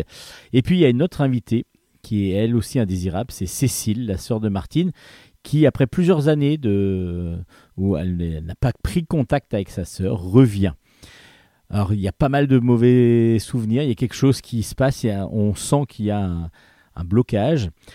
Et puis ce qui va être assez intéressant dans cet album, c'est le fait que euh, il y a un autre, euh, autre endroit qui va être très important, c'est le jardin. Parce que le jardin, euh, bah, celles qui vont s'y aventurer vont avoir euh, maille à partir avec ce fameux jardin qui prend, euh, c'est une sorte de jardin un peu psychédélique où on va, on va se retrouver bah, un petit peu forcé, en tout cas contraint. Il va y avoir, voilà, il prend un peu vie, il prend un peu possession des personnages afin de, mettre une ambiance encore plus malsaine, dirons-nous, dans l'album. C'est très très original, très spécial. On a, moi j'ai pas eu trop de enfin j'ai réussi à le lire évidemment. J'ai pas eu, j'ai eu un peu de mal à rentrer dedans parce que j'étais en train de me dire est-ce que c'est une histoire où on va re- ressortir les querelles euh, qui existent entre les différentes euh, des différents personnages Est-ce que voilà, c'est donc quelque chose un peu social entre les différents personnages, en tout cas de de- de- d'humain. Et puis en fin de compte, il y a tout ce côté fantastique avec le jardin qui va prendre vie. Euh, et c'est un tout petit peu plus spécifique du coup que juste la discussion entre amis et, et- la, la fille que l'on ne voulait plus voir afin euh, de, de l'éviter et, surtout de cacher un secret. Qu'est-ce qui s'est passé exactement? Geneviève Lebleu donc nous plonge dans quelque chose d'assez inquiétant, un peu angoissant, euh, sans savoir vraiment où on se trouve et où on va. Euh, ça pourrait gêner ben, pour, la, lecture justement parce que c'est assez spécifique dans la narration. En plus, on a des personnages euh, très originaux dans la, façon d'être dessinés, avec euh, des gros yeux mais une grosse bouche, mais pas de nez par exemple. Donc euh, on voit bien que ce sont des femmes, mais on n'a pas la, on pas de visage comme on pourrait s'y attendre. Donc ça fait un petit peu gros nez, un peu rigolo. Enfin gros nez, je dis ça et en même temps il n'y a pas de nez. Mais c'est assez rigolo et en même temps l'ambiance est complètement pas rigolote du tout. Euh, on sent des tensions énormes et euh, on, on se demande des fois par, par quel bout ça va partir. C'est très original. C'est un, roman graphique euh, qui, a, qui est vraiment, vraiment euh, voilà, surprenant. C'est la surprise moi, que j'ai eue en, en lisant Sarclage. À vous de vous faire votre opinion. J'ai eu un peu de mal à rentrer dedans, mais après, euh, c'est pas, je suis pas le seul lecteur, loin de là. J'ai euh, des, voilà, moi un petit peu de réserve sur cet album. Ça ne veut pas dire que c'est pas un bon album, loin de là. Au contraire, même peut-être que tout ce que j'adore, c'est peut-être mauvais et l'inverse aussi. ce- bon, j'ai eu donc moi un peu de difficulté à lire Sarclage, mais en même temps, euh, je trouve vraiment très original et la narration et l'ambiance donnée par le noir et blanc juste euh, de Geneviève Lebleu. Euh, et du coup, l'ambiance est quand même assez malsaine, assez glauque. C'est spécial, c'est très spécial. Ça s'appelle Sarclage. À vous de vous faire votre opinion en allant avec euh, lire cet album aux éditions Pow Pow. Les Fatales Picards. Les Fatales Picards, euh, c'est un groupe de Picards, tout simplement un groupe de rock que l'on connaît plutôt bien. Euh, en tout cas, c'est ce qu'on pensait. Parce que dans Fatal Picard Comics Club, c'est de Guerrera au scénario, de Juan au dessin, et c'est aux éditions Bambou. Dans Fatal Picard Comics Club, on, se- on pensait juste découvrir les Fatal Picard un peu dans leur, dans leur univers de chanteurs, etc. Et c'est ce qu'on va faire aussi, hein, c'est ce qu'on va avoir. Donc chacun des quatre euh, membres du groupe va être euh, bien croqué par Juan avec chacun sa personnalité. Il y a le, le guitariste un peu un télo euh, qui sort du Nietzsche et ainsi de suite. Il y a celui qui ne pense qu'à son un peu à son image, et ainsi de suite. Donc chacun a vraiment il y a l'autre qui va vers qui va vers des conquêtes de plus en plus importantes, même s'il est marié. Enfin voilà, il y a plusieurs euh, plusieurs sens comme ça. Et du coup, on se dit ben voilà, ça va être comme ça, une histoire de groupe euh, que l'on suit pendant le pendant leur euh, pendant leur vie, leur tournée, etc. Et oui, et en même temps non. Il y a des deux. Parce que par exemple, il y a une histoire, parce que c'est une histoire de souvent 10 pages à peu près, euh, 10 en- une dizaine de pages, un peu plus même par moment. Euh, ben, ils vont se retrouver devant une horde de zombies pendant un concert. Alors comment faire pour vaincre ces fameux zombies et comment en plus ils sont devenus zombies? Donc là on a une histoire un peu qui pourrait ressembler à du Scooby-Doo un petit peu et c'est ça qui est drôle. C'est ça qui est drôle parce que du coup les, les- le groupe que l'on voudrait découvrir à travers cet album, on le découvre mais sans le découvrir complètement parce que évidemment ça devient des héros de bande dessinée mais qui vont utiliser la musique pour évidemment essayer de vaincre et de trouver un petit peu euh, la porte de sortie à chaque fois de chaque histoire. Ils vont se retrouver euh, pas involontairement parce que eux ne l'ont pas choisi en tout cas, euh, mais ils vont se retrouver aussi en plein milieu d'une télé-réalité où ils vont être enfermés dans une sorte de loft euh, et où ils vont devoir ben voilà, essayer de trouver, enfin comme vous connaissez, hein, c'est une sorte de, secret story euh, où les Fatal Picard vont se retrouver alors qu'ils pensaient juste faire un morceau à la télé. Mais c'est leur attaché de presse qui a essayé de vendre euh, un petit peu leur image, ce que eux ne voulaient pas évidemment. Donc euh, il y a des passages très drôles quand euh, justement on commence à parler de philosophie à une des candidates du loft, ben, elle commence à péter un plomb et, et elle devient complètement neuneu. enfin neuneu, elle, elle pète un plomb vraiment, elle, elle comprend rien. Donc c'est vraiment très drôle.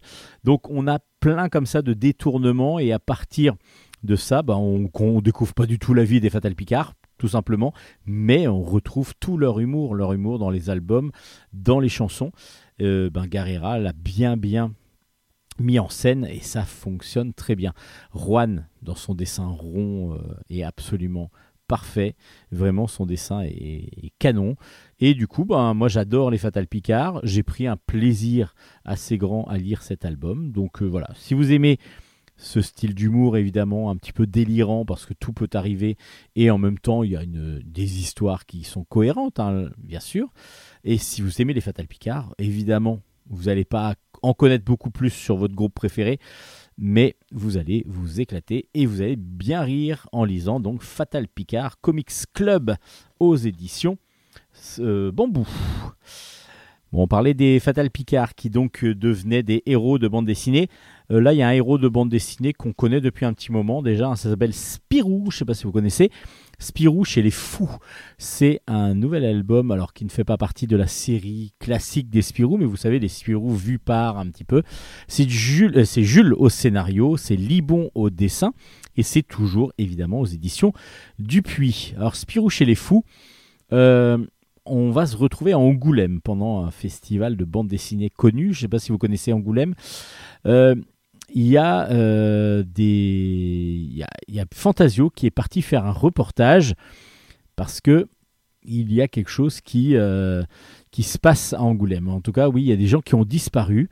Et lui, il est parti euh, faire une, interview, il est parti faire un, reportage. À part qu'il n'est pas revenu. Il n'est pas revenu et Spirou s'en inquiète et il va partir à Angoulême sur les traces donc de son ami.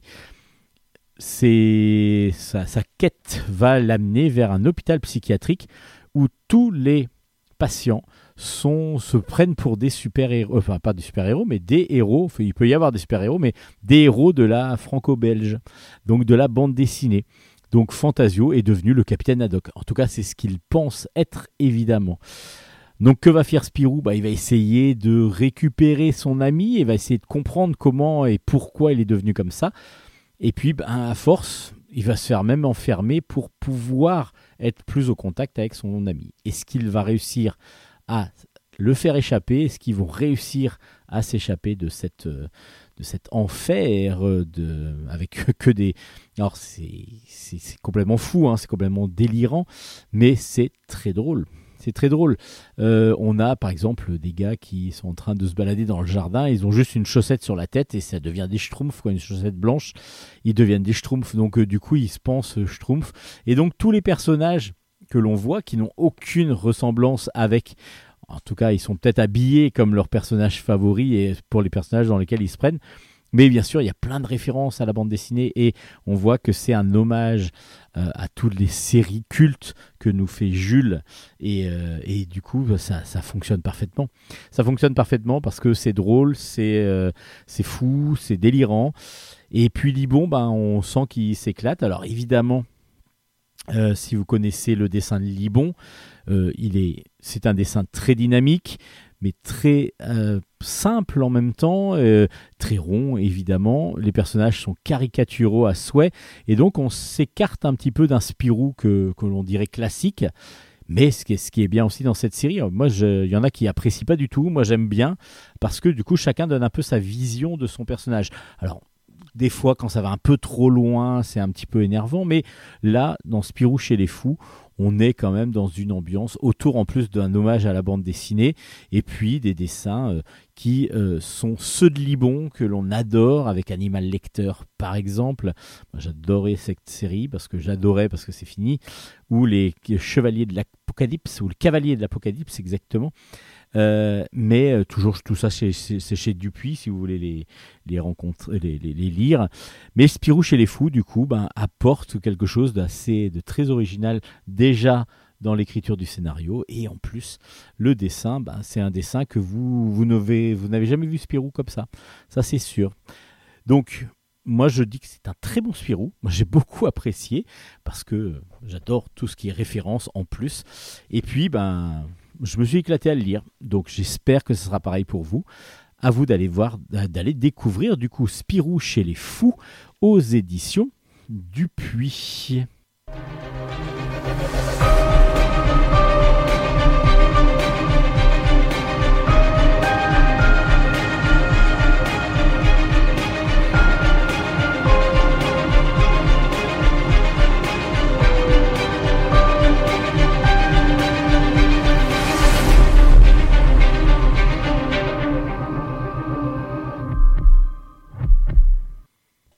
Héliotrope, euh, je vous avais présenté le premier tome euh, et c'est aux éditions Dupuis. Et le deuxième est sorti, ça s'appelle Le Palais des voleurs. C'est de Johan Sfar au scénario, Benjamin Chaud au dessin. Et donc, aux éditions Dupuis, ce second tome, Héliotrope. C'est une jeune demoiselle, une belle rouquine qui est à l'école, enfin au lycée. Euh, tout se passe bien, à part que sa grand-mère vient d'être hospitalisée. Bon, depuis le premier tome, on savait qu'Héliotrope vivait avec sa grand-mère dans une maison euh, afin de garder les objets magiques que leur euh, famille, parce que ce sont des voleurs d'objets magiques en fin de compte, ont dérobés ou sont en train de dérober parce que justement ses parents sont partis pour aller dérober d'autres objets. Et puis sa grand-mère, donc du coup, doit séjourner à l'hôpital parce qu'elle a fait un malaise. Et donc, lorsqu'elle euh, arrive donc à l'hôpital, il y a donc apparemment une attaque, il y a quelque chose, les forces, obscures viennent donc essayer de, de- d'atteindre à la vie de sa grand-mère. Donc elle, défend sa grand-mère, bon, il y a pas mal de choses qui se passent, de la magie, etc. Et lorsqu'elle revient chez elle, bah, il n'y a plus de maison, la maison a disparu. Donc quelqu'un aurait volé la maison avec les objets évidemment dedans. Donc Héliotrope va faire ce qu'elle, euh, ce qu'elle essaye en tout cas de, de faire le mieux, c'est de trouver cette maison. Elle va donc aller euh, demander de l'aide de l'aide à la sœur d'Aspirine. Alors Aspirine, c'est une série euh, de Johann Sfar euh, avec des vampires qui vivent à Paris et qui, qui ne sont bloqués dans le, dans le temps. Et euh, c'est d'une adolescente euh, Aspirine qui du coup a toujours 13-14 ans et qui n'évolue pas depuis des années. Et donc ça c'est le drame. Et par contre sa sœur Josacine, elle, elle a un peu plus âgée, à 18-19 ans, et donc elle a des centaines de conquêtes à son actif parce qu'évidemment comme elle ne vieillit pas, elle, elle, peut, elle est en pleine force euh, de l'âge pour pouvoir euh, bah, avoir des amoureux, ce qui révolte Aspirine évidemment. Et c'est Josacine, justement la sœur d'Aspirine, qui va aider Héliotrope à découvrir ce qui se passe et surtout euh, qui a volé sa maison. Qui a volé sa maison. Vous avez compris que c'est complètement fou, farfelu, c'est drôle, c'est glauque un petit peu par moment aussi, parce qu'il y a des choses quand même qui sont les, les, les méchants quand c'est une femme qui n'a plus de...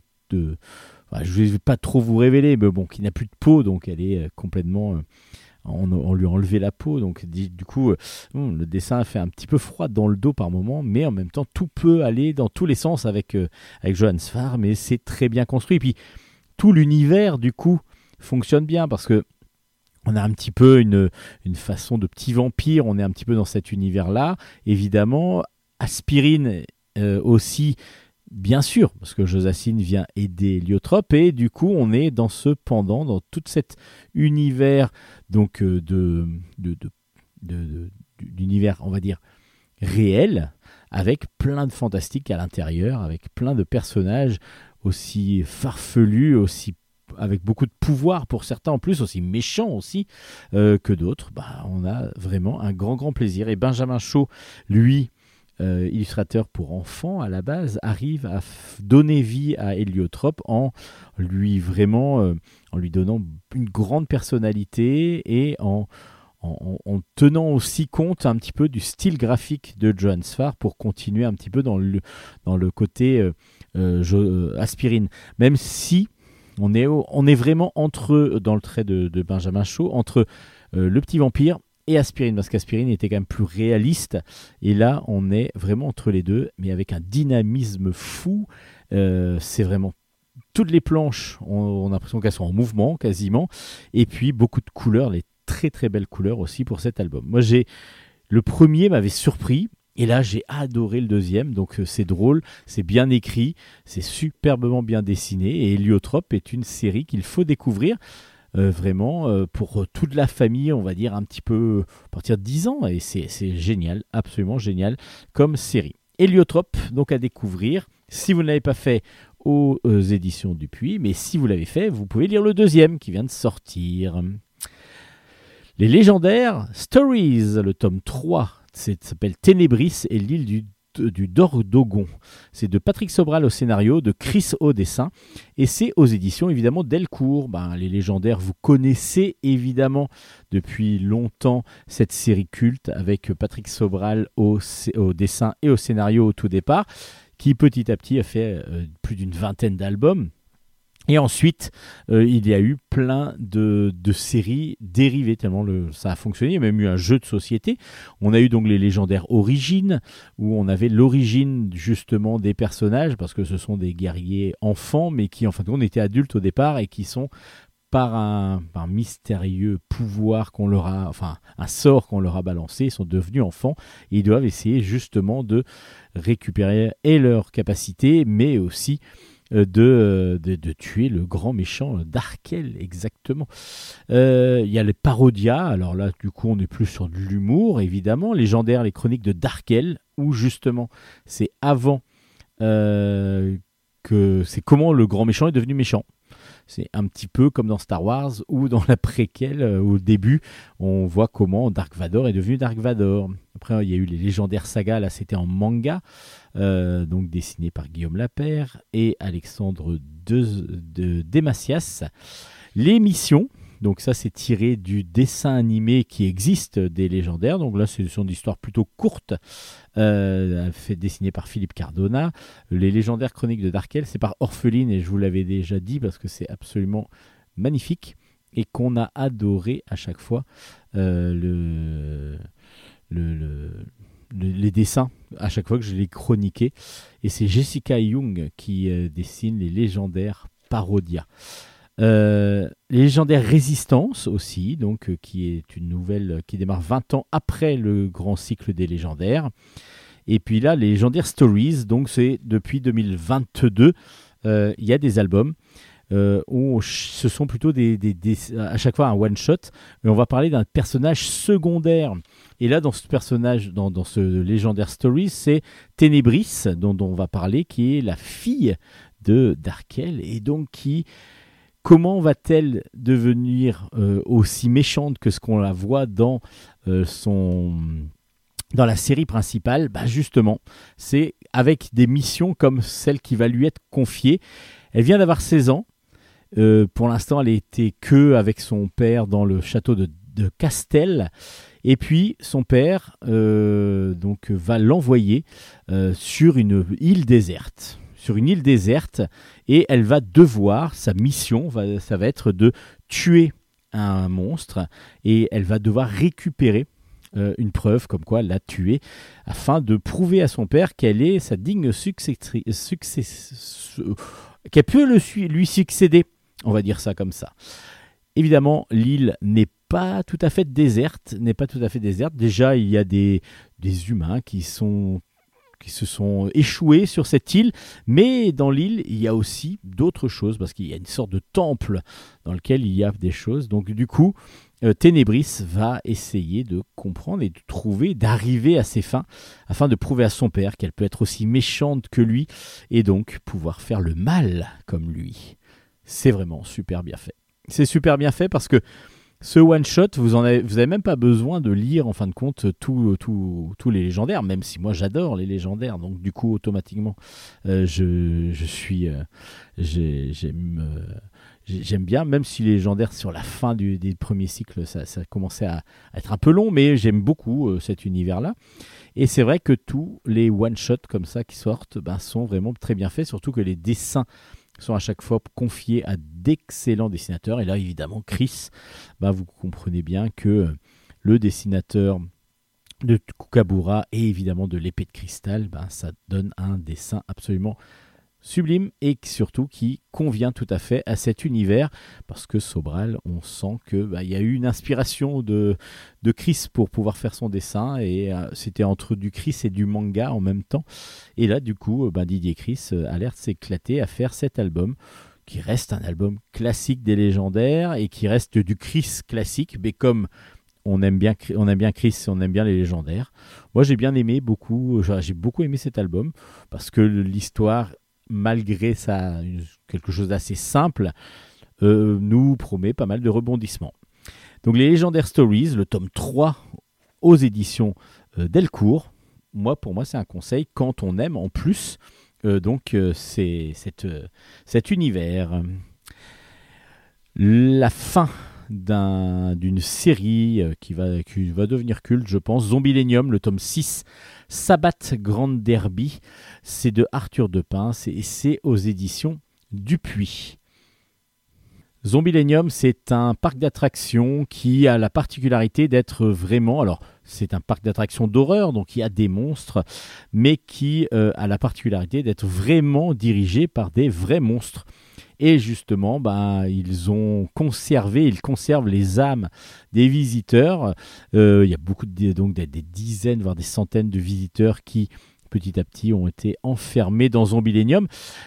Et du fait de son succès, Zombilenium est convoité par beaucoup de démons. Chacun veut devenir actionnaire majoritaire, évidemment. Alors, comment arbitrer euh, qui, va diriger Zombilenium Donc, il va y avoir le Sabbath Grand Derby, qui est une épreuve euh, sportive, mais très violente quand même, où des sorcières sur tapis, sur balai volant euh, vont s'affronter. Donc chaque sorcière évidemment euh, correspond à un des démons qui veut, euh, enfin en gros c'est sa, challengeuse un petit peu sans.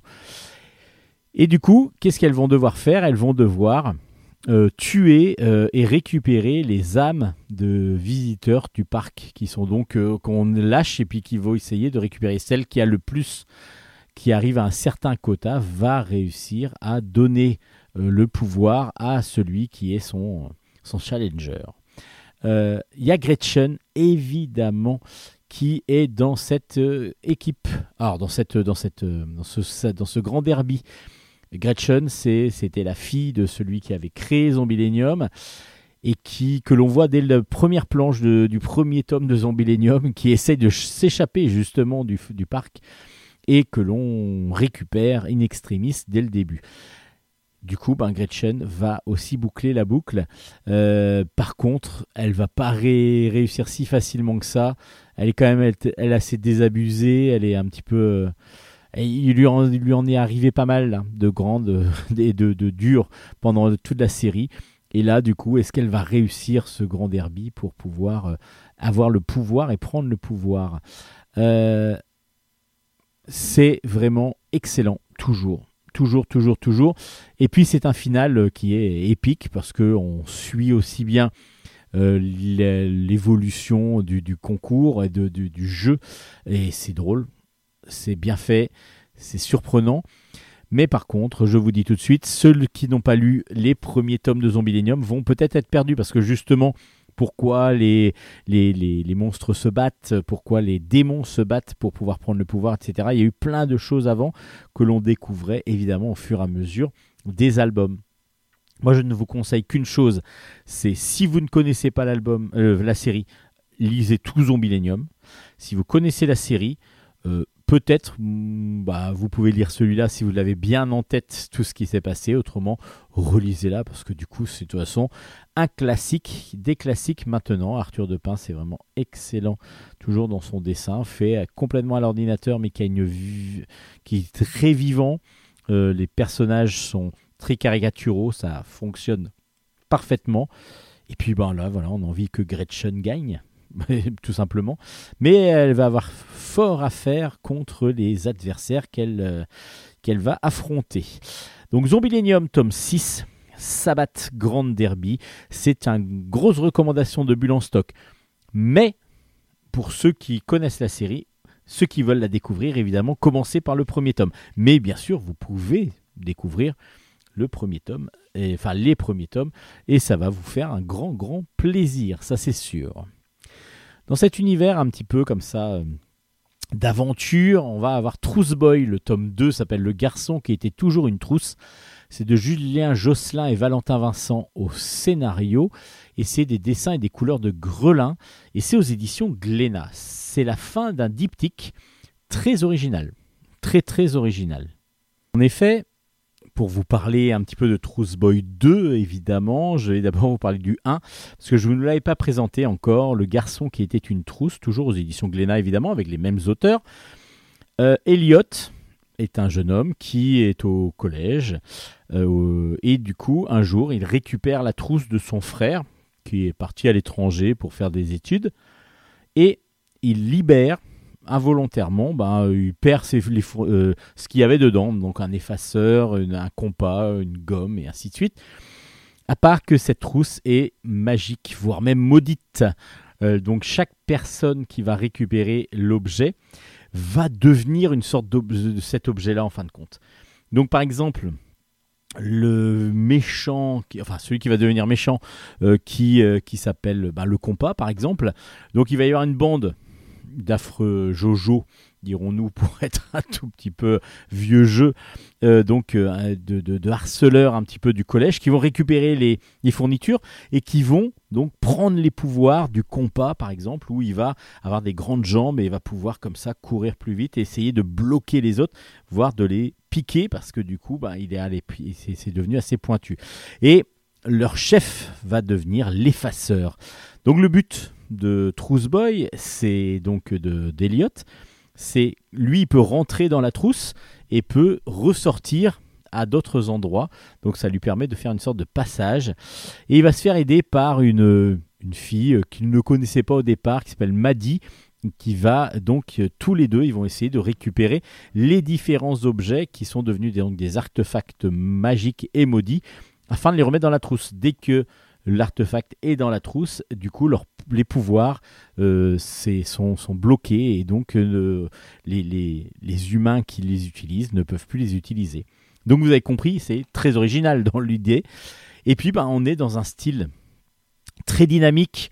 euh, car- enfin, dessin animé, on est un peu dans du style manga aussi, parce que Grelin a quand même un style qui est matiné de manga, mais vraiment super bien fait, avec beaucoup de dynamisme, des planches qui explosent un petit peu partout, avec beaucoup de lumière, les couleurs sont très très bien rendues, et puis ben, on est pris très rapidement dans l'histoire, parce que on se dit mais comment il va récupérer la gomme, comment il va récupérer le compas, comment et évidemment il doit affronter un petit peu comme si on avait des boss de fin de niveau à chaque fois il va devoir affronter les différents personnages euh, qui sont devenus ses ennemis automatiquement. Et bah, l'ennemi ultime, évidemment, c'est l'effaceur. Et l'effaceur, bah, c'est ce qu'on va découvrir dans le tome 2. C'est là qu'il va y avoir l'affrontement final. Je vous en dis pas plus. Déjà, si vous avez été tenté par ce pitch de l'histoire euh, très originale que je viens de vous faire, automatiquement vous allez vouloir lire cette, ce diptyque. Et vous aurez raison parce que du coup c'est vraiment plutôt alors c'est vrai que c'est ça se passe au collège.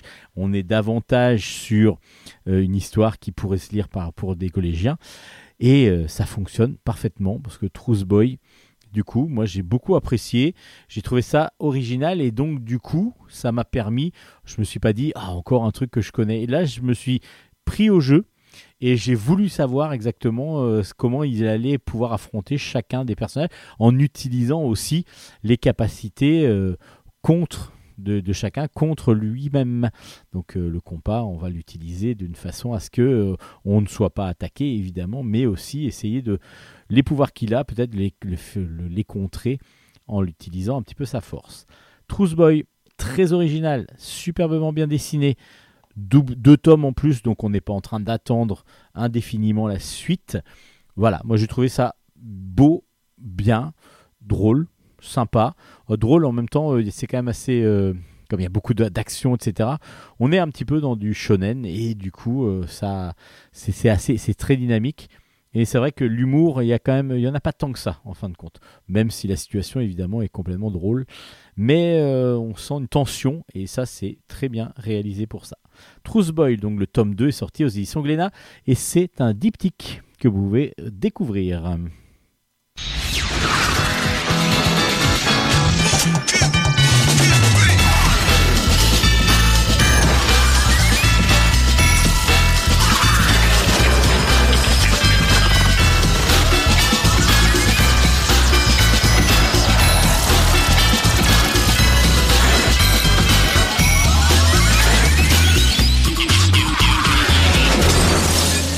Et on va finir l'émission avec quelques albums plutôt jeunesse. Par exemple, Maléfice, le tome 2 s'appelle Gorgona. C'est de Elsa Bordier au scénario, de Sanoé au dessin, et c'est aux éditions Jungle. Alors Maléfice au pluriel, c'est vraiment une très très belle série déjà graphiquement. On est dans du vrai enchantement avec de la couleur directe absolument magnifique dans les planches, et on va avoir donc euh, tout, euh, tout un univers euh, fantastique qui a été mis en place par Elsa Bordier, et c'est vraiment très bien fait. Dans ce monde fantastique, on suit Gorgona, une fille, une jeune fille avec des cornes, parce que du coup c'est une sorte de démon. C'est la princesse même du peuple démon. Son père est le roi donc du démon. Et euh, le seul problème, c'est que malgré le fait que ce soit la princesse démon, eh ben, elle n'a pas de pouvoir. Donc évidemment, elle est du coup solitaire, un peu rejetée, elle n'est pas du tout en phase avec les autres de son âge, une 14 ans à peu près. Et euh, du coup, un jour, euh, il va se passer quelque chose, c'est qu'elle va, son père va lui offrir une, un, un cadeau, un cadeau qui va lui permettre, ce cadeau assez original, va lui permettre de, traverser une sorte de, de passage qui lui permettra d'aller, de se retrouver dans un autre univers, dans un autre monde, et là, elle va rencontrer sa grand-mère. Elle va rencontrer sa grand-mère et essayer de comprendre, et elle va comprendre exactement euh, d'où elle vient, pourquoi elle est là, et c'est ce qu'on va découvrir avec elle. Alors Maléfice, c'est fantastique, mais à tout point de vue. C'est-à-dire que scénaristiquement, c'est simple, mais c'est très efficace, c'est très agréable à lire, et puis graphiquement, c'est magnifique. Donc du coup, c'est fantastique dans l'univers que nous a créé Elsa Bordier, c'est magnifique et euh, et, et fantastique aussi dans, au niveau des dessins. Le graphisme est absolument merveilleux, les couleurs sont sublimes. Et du coup, ça donne un album et une série d'albums. Pour l'instant, il n'y en a que deux. Mais c'est vrai que le premier nous avait déjà beaucoup marqué à Bulle en stock. Euh, à, euh, stock, oui. Euh, et du coup, là, euh, on est encore envoûté par cette histoire. Certes, assez simple, mais terriblement efficace. C'est que l'on a envie, on a envie d'en découvrir davantage encore. Et puis, l'écrin que nous offre Jungle dans cet album, avec une dorure autour de l'album, enfin autour d'une sorte de cadre, comme si c'était une sorte de miroir que l'on ouvrait avec, euh, avec une, une, une- image en plein milieu, mais autour, tout or- orné d'or. C'est absolument sublime. Donc l'objet est beau et tout ce qui est à l'intérieur est vraiment très très bon aussi. Évidemment, beaucoup d'aventures hein, dans, cette, euh, dans cette série Maléfice. Ben, je vous le recommande grandement. C'est une grosse recommandation de Bulle en stock. Euh, vous aviez peut-être, vous étiez peut-être passé à côté du premier. Euh, L'histoire peut se lire séparément, si vous le désirez, mais il est vrai que les deux forment vraiment quelque chose d'excellent. Donc ça s'appelle Maléfice et c'est aux éditions Jungle. Il y a une collection, euh, les petits co- euh, chez Sarbacane, et euh, Sarbacane a donc décidé de ressortir des fois, ou de sortir aussi des albums, euh, de, déjà parus. euh, pour, euh, pour, pour cette collection d'albums souples, plus petit format, et ce sont dans une sorte d'intégrale, parce que c'est des compilations de plusieurs tomes en un seul, ou en plusieurs. Euh, là, c'est euh, une, aventure, enfin des aventures, parce que du coup, il y en a six. L'aventure 1 et 2 sont sortis dans le premier tome, le, tro- le 3 et 4, le 5 et 6. Voilà, il a fait trois tomes, trois volumes, avec à chaque fois deux histoires. Et de quoi je vous parle? Je vous parle de Hôtel étrange. Hôtel étrange, c'est une, des aventures euh, étranges, évidemment, fantastiques, de Florian et Catherine Ferrier. Et c'est donc dans la collection BD jeunesse de chez Sarbacane, donc Petit Sarbac. Alors, le premier tome, la première compilation qui regroupe le tome 1 et 2. Alors évidemment, si vous avez déjà les tomes séparément, vous n'êtes pas obligé d'acheter ces albums-là. Mais euh, du coup, c'est plus facile à transporter. C'est pas, très cher en plus, une dizaine d'euros pour deux tomes. Euh, le premier s'appelle L'hiver au printemps. Le deuxième s'appelle Des fantômes dans les nuages. Et le troisième, c'est l'île de Kikrachu. Kikrachtu, pardon. Kikrachtu. Qu'est-ce que Hôtel Étrange? Hôtel Étrange, c'est un hôtel où les habitants ben, sont des. Enfin, ceux qui reçoivent en tout cas les, les, euh, les, les- visiteurs sont Marietta, une petite fille. euh, qui est toujours très gentille, toujours très douce. Et euh, on a le gardien, qui lui s'appelle Monsieur L'éclair, qui euh, il, se ressemble à une, sorte de c'est un- une sorte de lémurien, pardon. Monsieur Snarf, qui est le fantôme de la réception, et c'est lui qui a toute la, qui se rappelle de toutes les histoires qui sont passées dans l'hôtel. Et puis il y a Kaki, qui est un petit monstre joyeux, euh, qui est velu et qui du coup ben, euh, va aussi jouer les 400 coups, va pour pouvoir ben, pouvoir continuer dans ses aventures hôtel étrange. Donc du coup, évidemment, toute cette petite troupe reçoit régulièrement des invités, des, habitants euh, pour, le, pour, le, pour leur hôtel. Donc déjà, les habitants de base sont étranges. Évidemment, les visiteurs vont aussi l'être. Et puis, ça va amener énormément d'aventures. Euh, par exemple, dans le premier, l'hiver au printemps, ben, euh, et tout le monde a été en train d'hiberner à Hôtel Étrange. Et là, le, le public est arrivé. Parce que normalement, c'est le printemps. Mais ça reste l'hiver dehors. Donc tout le monde a l'impression que euh, l'hiver n'est pas parti. Et que le printemps n'est pas arrivé. Et justement, bah, comme évidemment le printemps et toutes les autres saisons, ce sont des personnes, ça on le sait, ça évidemment, ça c'est évident, enfin dans Hôtel étrange en tout cas, c'est évident. Euh, donc les, les personnages donc euh, de l'hiver, de l'automne, du printemps, de l'été, bah, il va falloir aller découvrir ce qui s'est passé, pourquoi le printemps n'est pas arrivé. Donc ils vont partir à l'aventure pour chercher le printemps et évidemment euh, aussi se comprendre pourquoi l'hiver est toujours là. Qu'est-ce qu'il, pourquoi il, pourquoi il est toujours là? Normalement, il aurait dû partir en laissant la place au printemps. Voilà, ce sont des histoires un peu de ce style-là qui sont assez courtes, mais qui sont, enfin, il y a 40 pages quand même à chaque fois, mais qui sont toujours très très rigolotes avec plein de personnages. Donc du coup, des graphismes tout simples, tout, les, tout, légers et en même temps diablement efficaces, avec des personnages qui sont tout de suite tout de suite qu'on a tout de suite envie de, de garder avec nous, qu'on a envie de, pouponner pour certains, et puis d'autres qui nous font rire évidemment. Et puis des aventures toutes simples, mais très très euh, joyeuses, très qui nous, qui nous promettent beaucoup de rebondissements en tout cas. C'est très bien fait. Je ne connaissais pas, et pourtant il y avait donc plusieurs albums qui étaient déjà sortis. Ça s'appelle Hôtel étrange, plutôt à réserver aux plus jeunes, évidemment. Et si vous avez donc raté un peu comme moi euh, la sortie de lorsque les albums sont sortis séparément, vous pouvez vous rattraper avec les trois intégrales, les trois compilations du tome 1 et 2, l'hiver au printemps, le 3 et 4, des fantômes dans les nuages, et le 4, euh, 5 et 6, l'île du qui crache tout. C'est Hôtel étrange aux éditions Sarbacane. Et puis pour finir, une série que l'on apprécie beaucoup, euh, parce que du coup, depuis le premier tome, je crois que je suis en train de vous présenter toutes les sorties au fur et à mesure. Euh, ça s'appelle Le fil de l'histoire raconté par Ariane et Nino. Là, le, euh, bah, le nouvel album, parce que du coup, ce n'est pas classé dans l'ordre évidemment où on doit le ranger parce que c'est suivant les époques. Alors il y, a des, albums qui des fois parlent de la préhistoire, donc ils vont être au début de notre frise chronologique, parce que hum, il va y avoir une frise chronologique euh, petit à petit. Mais des fois, ça peut parler d'un inventeur, Einstein par exemple. Euh, des fois, ça peut parler des maladies. Des fois, des, voilà, il y a plusieurs sujets. Et cette fois-ci, bah là, on est au début, fin, de, fin du 19e siècle, début du 20e, avec la Tour Eiffel, une géante de fer.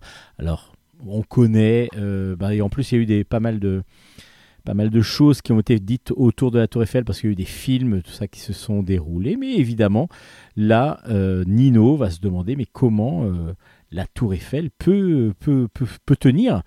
Parce que c'est quand même énorme et pourtant, ça reste une construction assez impressionnante et qui peut tenir. Et donc, ben, sa sœur, Ariane, va lui expliquer comment la Tour Eiffel a été construite, par qui évidemment Eiffel, Gustave Eiffel, mais bon, pas trop de secrets là-dessus. Et puis donc du coup, euh, bah, la tour Eiffel va euh, ne plus avoir de secret pour ceux qui vont lire l'album. Alors plutôt plus pour les jeunes, mais c'est vrai que ce sont des albums qui ont un format qui permettent d'être dans une bibliothèque euh, pour enfants, qui permettent de, de faire une sorte de petite, de petite collection avec beaucoup, euh, on va dire une sorte d'encyclopédie un petit peu avec un sujet à chaque fois. Mais c'est toujours très très bien fait. Euh, Fabrice R fait des scénarios simples mais avec beaucoup beaucoup d'informations, mais aussi à la portée des plus jeunes. Même si nous aussi les adultes on va découvrir certaines informations que l'on n'a pas euh, des fois ou qu'on l'en a oubliées pour certaines. Et puis, comme le premier parachutiste, par exemple, qui s'est écrasé au pied de la Tour Eiffel, celui-là, je m'en rappelais, mais en tout cas, c'est marquant, c'est quand même dedans, même si on ne le voit pas tomber. Et puis, les dessins de Sylvain Savoya sont toujours savoureux, parce que rond, euh, donc, euh, qui fonctionne parfaitement bien pour les deux personnages principaux. Et puis après, un peu plus réaliste, donc on est dans du semi-réalisme, mais assez poussé plus vers le réalisme, pour bah, justement Eiffel et puis évidemment l'architecture que l'on est obligé d'avoir. On ne peut pas euh, faire quelque chose de, qui ne ressemble pas à l'original. Donc du coup, un travail d'orfèvre pour le dessin et puis ben, pour la construction scénaristique, euh, toujours très simple mais très efficace. La tour Eiffel, une géante de fer, c'est le fil de l'histoire raconté par Ariane Hino, c'est le nouveau tome et c'est aux éditions Dupuis comme tout le reste de la collection et il doit y en avoir une centaine normalement qui vont sortir.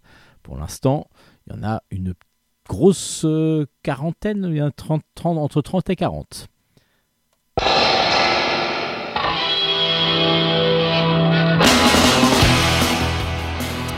Et voilà, c'est sur cette tour Eiffel que nous allons euh, arrêter l'émission aujourd'hui. Alors, tout d'abord, faut d'abord je vous précise que sur notre page Facebook, Bulle en stock, Bulle avec un S, vous allez pouvoir retrouver l'ensemble des albums chroniqués, toutes les références, ainsi que sur ma page personnelle, Steven Bescon. N'hésitez pas à laisser des petits messages, je vous répondrai euh, dès que j'en aurai l'occasion. Euh, vous pouvez aussi aller sur radiograndparis.fr. C'est notre partenaire depuis maintenant quelques années. Merci à Nicolas Godin de nous suivre euh, bah, vraiment passionnément. Voilà, on adore cette radio et en plus ça nous permet d'être diffusé le plus largement possible. Surtout que vous pouvez retrouver évidemment les liens des émissions sur les pages Facebook, sur le site de radio. radiograndparis.fr, mais aussi sur euh, toutes les plateformes de, streaming comme Spotify par exemple. Vous pouvez vous abonner à Bulle en stock. Allez, je retourne à mes lectures pour pouvoir vous préparer une prochaine émission. D'ici là, bah, bonne lecture à toutes et à tous. J'espère qu'on aura été euh, de bons conseils. En tout cas, on se dit à très bientôt. Allez, ciao, ciao, ciao, ciao, ciao. Bonne lecture. À la prochaine.